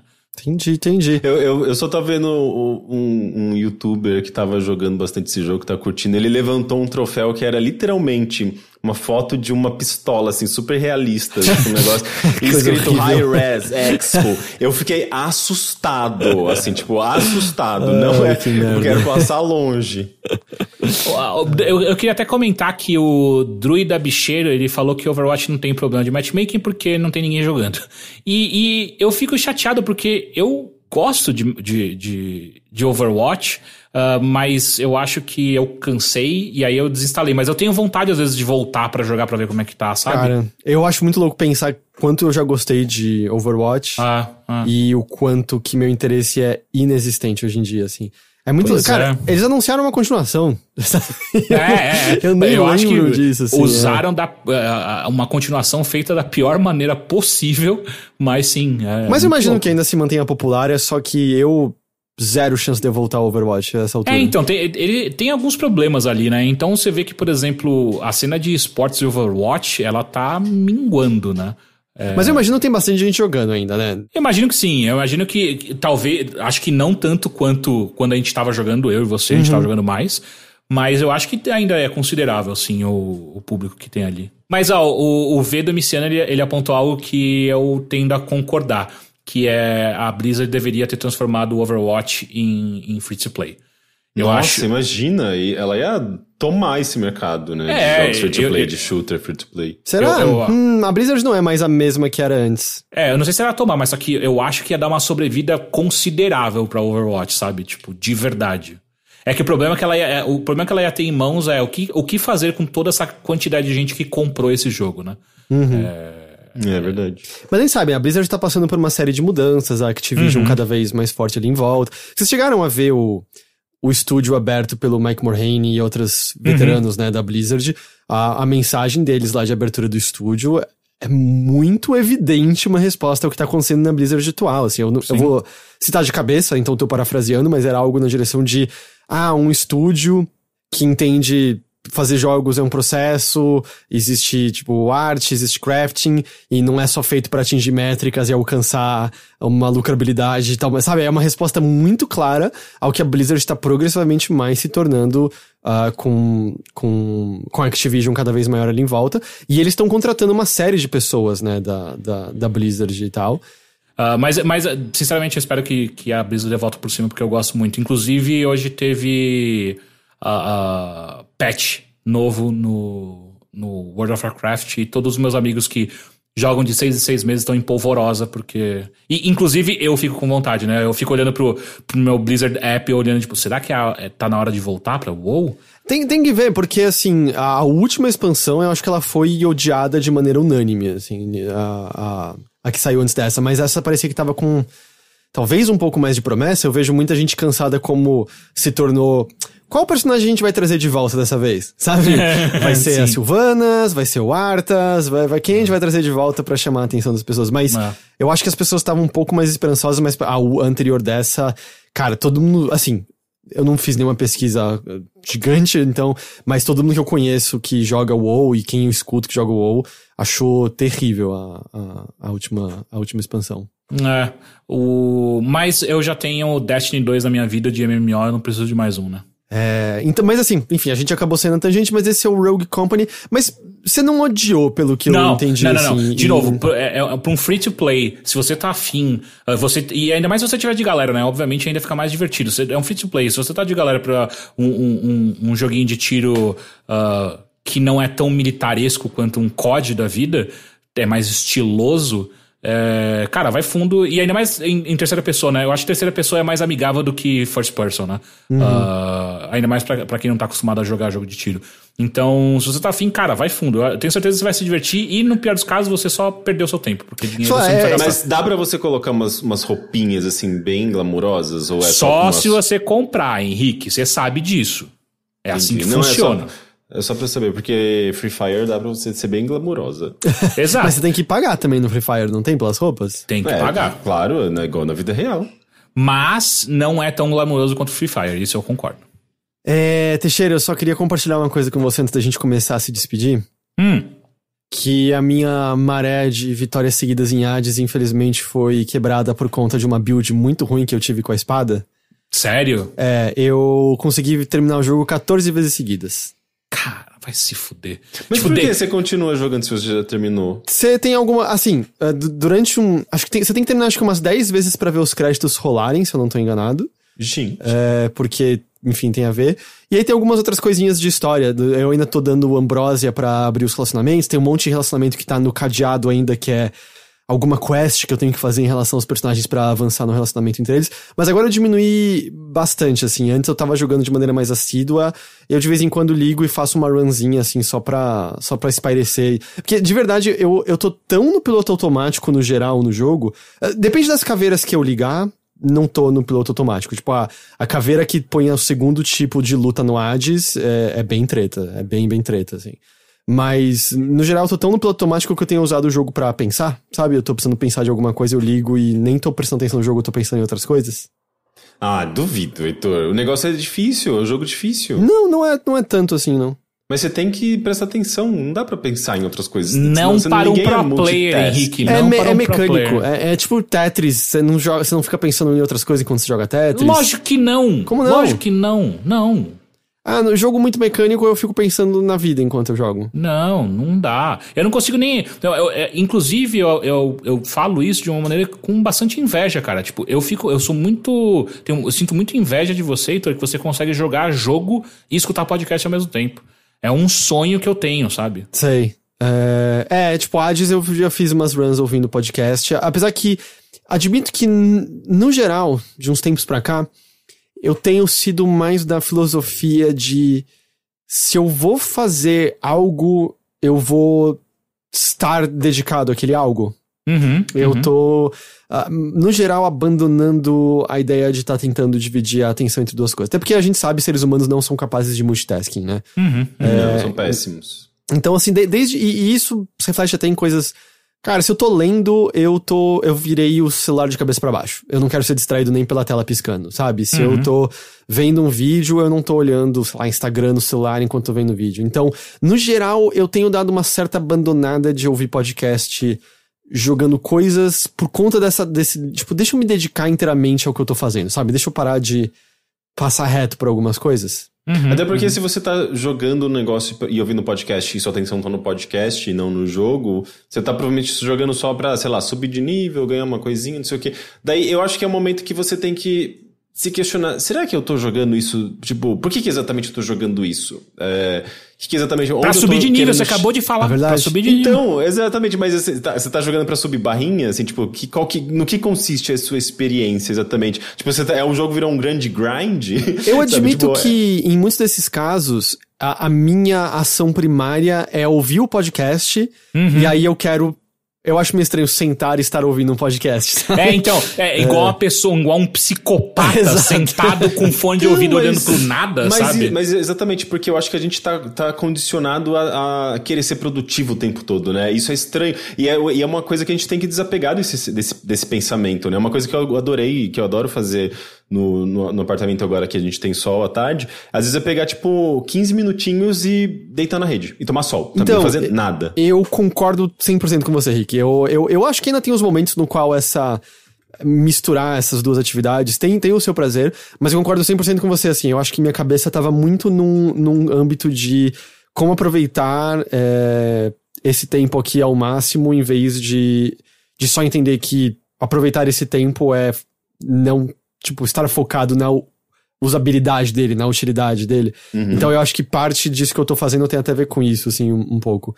É, de, de justamente estar focado mais numa só coisa e, e sentir mais a textura daquilo que eu tô fazendo. E aí eu, no processo, tenho com muito mais frequência feito nada. Tipo, E é bom, sentar hein? e- É bom, É bom. é bom, é bom. A noção de tempo em si Uhum. muda completamente, sabe? De passagem de tempo, do que você tá fazendo com o tempo é, e coisas assim. Ah, tem, tem aquela coisa que. Acho que a gente já conversou aqui, mas enfim, só pra citar que há quantos anos que a gente não sente mais aquele tédio de, de infância que a gente Sim. sentia, né? De sentar e. Ah, que saco, não tem nada pra fazer.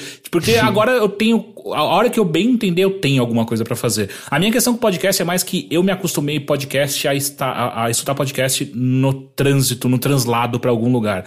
E E, como eu não mais faço isso. mais isso, eu escuto podcast hoje em 20 minutos, que é enquanto eu demoro pra fazer meu café. E aí acaba, eu fico meio tipo, porra, eu, eu sentar como um psicopata acho estranho no meio. Imagina, eu tô no- na sala escutando podcast, a Bia chega, ela vai tomar um susto, porque é um- uma pessoa maluca sentada no sofá olhando pra, pra, pra TV desligada. Não, eu, eu faço bastante isso. Eu sento no sofá e não A necessariamente gente podcast, mora mas... junto? Acho que não. Mas eu ouço bastante música. E às vezes é engraçado, às vezes eu tô fazendo pesquisa musical, assim, e tipo, fuçando umas coisas antigas, dos anos 80. Nesses dias eu tava ouvindo umas músicas dos anos 80, tipo, brasileiras muito engraçadas e, tipo, bizarras. E eu ficava rindo sozinho, assim, no sofá. E o Bruno, aqui em casa a gente tem é, basicamente quarto, é, escritório, sala. E o escritório é onde eu tô, tipo, que eu faço as lives, e eu não consigo compartilhar com o Bruno porque o Bruno faz muitas ligações e tudo mais. E, e ele acabou ficando na sala. Então ele, ele trabalha na sala, eu trabalho no escritório, a gente tem que ter essa divisão. E então, às vezes, eu tô, tipo, na sala porque eu tô no sofá e eu acabo estando, tipo, do lado do trabalho dele, né? Então, tipo, eu- por mais que a gente esteja, tipo, cada um fazendo suas coisas, eu tô ouvindo música, ele tá lá no computador, mas ele tá ou- ouvindo. Então, tipo, ele ficava olhando pra mim, assim, dando risada sozinho, tipo, no sofá É. com o fone. E ficava, o que que tá acontecendo ali, sabe? É, tem, tem uma pessoa louca. Numa... Você, você respondeu que eu ia perguntar se vocês têm o costume de ligar música e tá totalmente focado a ouvir música. Eu perdi esse hábito É, totalmente de uma década pra cá, mas eu fazia mais isso antes. É, eu também. Eu adorava eu- fazer, inclusive. Eu não faço sempre, mas eu faço de vez em quando, sabe? O- Quando eu vou, sento no- na, na rede. É, eu gosto. Pra mim é meio quase como se fosse uh, uh, uh, ler um livro, assim, também, sabe? Mas não é, não é sempre, não. Muitas vezes eu também ouço música enquanto eu tô lavando louça, eu ouço podcast quando eu tô lavando louça. Eu gosto de um ouvir pouco. música quando eu tô tomando banho de manhã. Eu ponho Hum. musiquinha e. Mu- Engraçado, música pra mim virou. é, quando eu quero focar em alguma coisa, eu, eu boto música, é onde eu boto o modo. Agora eu vou trabalhar. Sei. Nossa, pra mim é o contrário, pra mim é o silêncio que eu gosto de trabalhar. Ah, Mas eu queria comentar com vocês rapidinho é que eu estou fazendo um tratamento de choque pra voltar a ter, a ter o hábito de leitura. Eu lia muito quando era criança, hoje em dia eu leio pouquíssimo e agora eu falei, cara, foda-se, eu vou voltar a ler, caguei. É mais difícil do que eu imaginava. Cara, É, eu. Quando é você difícil. fica um tempo distante, você tem um certo momento em que é a primeira marcha engatada, que é meio. ah, mas você recupera isso rápido, sabe? Não, não demora. Uma- uma- o que eu faço. Uhum. hábito, né? É, o que eu faço é que eu, por exemplo. Eu, bom, não nesse exato momento atual que meus horários estão tudo esquisito e minha energia tá tudo esquisita, mas eu, no geral, acordava mais cedo pra ter uma hora sentado com um livro antes de começar o dia.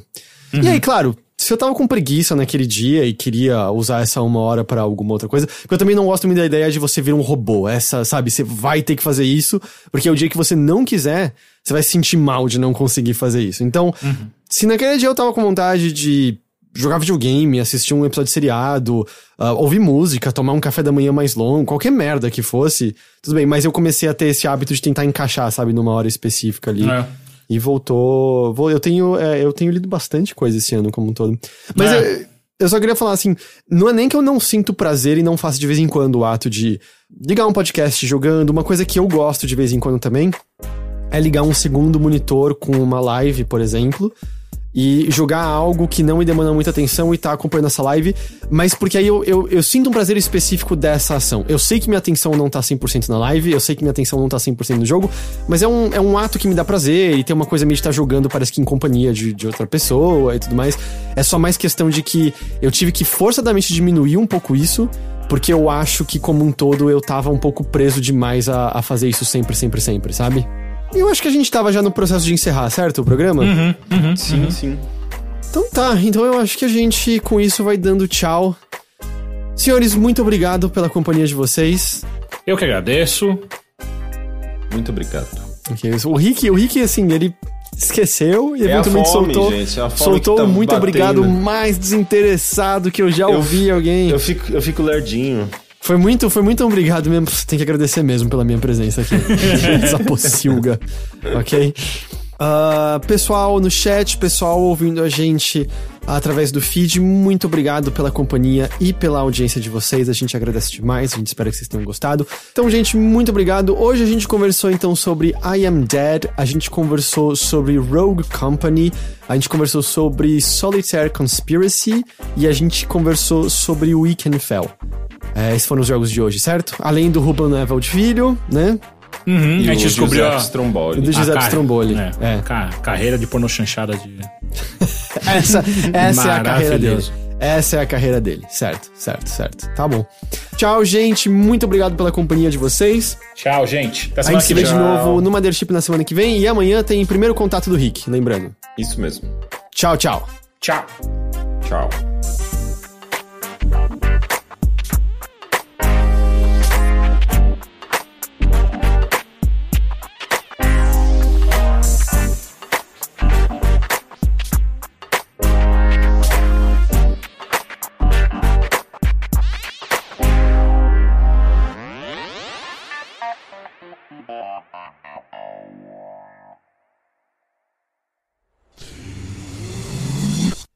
Half-daff.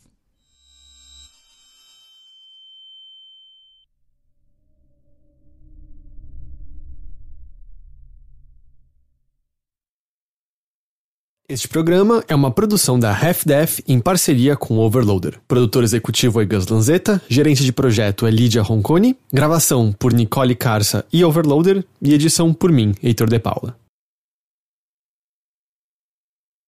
Vocês querem uma- pegar uma água, alguma coisa? Tá todo mundo show? Tá todo mundo show. Eu bebi leite agora há pouco porque não tinha nada de proteína rápida, assim. E daí, porque eu, eu, te- eu acabo o treino e já venho pra gravação. Hum. Só que leite dá aquela. Sabe? Eu Não sou muito- caganeira. Em mim, da caganeira. Leite ou exercício? Leite. Não, o leite. é, é, o leite. Não, é porque não tem nada a ver, assim. Tipo, o que você não Tem pode sim. comer é comer e fazer exercício logo em seguida. Mas depois do exercício não, não tem problema o que você come exatamente. Só que que leite. tem. Se eu, se eu comer leite, se eu tomar leite, eu caganeiro. Não, então, mas isso, isso sim. Leite, de- dependendo da pessoa, ela tem uma. uma como se diz? Um. Intolerância à lactose. É, uma tolerância maior ou menor, né? A minha é média, assim. Mas eu tomei um pouquinho daquela. Sabe, você fica meio é, empapuçado, assim. Mas já passa. Pô, mas deixa eu fazer uma pergunta rapidinho que eu fiquei preocupado agora. Ah, Desculpa, desculpa. Eu, eu juro que é rápido. Vocês nunca tiver, tiveram um início de caganeira de exercício? de exercício? Não. É? É? Não, tipo, você tá fazendo muita coisa, tipo, você tá pra morrer, tá ligado? Tipo, caralho, fudeu. E aí você vai, hum, acho que vou me cagar. Não, isso, isso especificamente não, mas às vezes eu tenho que segurar um- umas flatulências. Ah, não, peito você nem segura. Eu, eu, eu tento. Talvez eu não esteja tá pegando casa? pesado em exercício. Talvez seja por isso, mas eu nunca tive nada dessa natureza levantando peso, não. Porra. Não, ultimamente eu tô levantando muito peso. O, o, o treinador, ele tá aumentando cada vez mais, assim. E olha que é peso, tipo, sei lá, é, é, as anilhas e tal, mas a gente vai colocando o que dá também, pra aumentar, deixar a barra ainda mais pesada, É sabe? tipo aquela cena do corpo fechado, que o moleque começa a colocar uns caixotes em cima da barra de supino e botar uns negócios assim. É, é tipo isso. Ó, Gustavo Petró aqui tá no chat falando que ele tinha caganeira antes de competir. Mas isso é nervosismo, é outra coisa, né? Mas eu posso estar nervoso durante o exercício. Eu aposto que todo mundo nas Olimpíadas esperando o tiro lá pra dar largada deve estar com o intestino apolvorosa ali. Em polvorosa, não a polvorosa, né?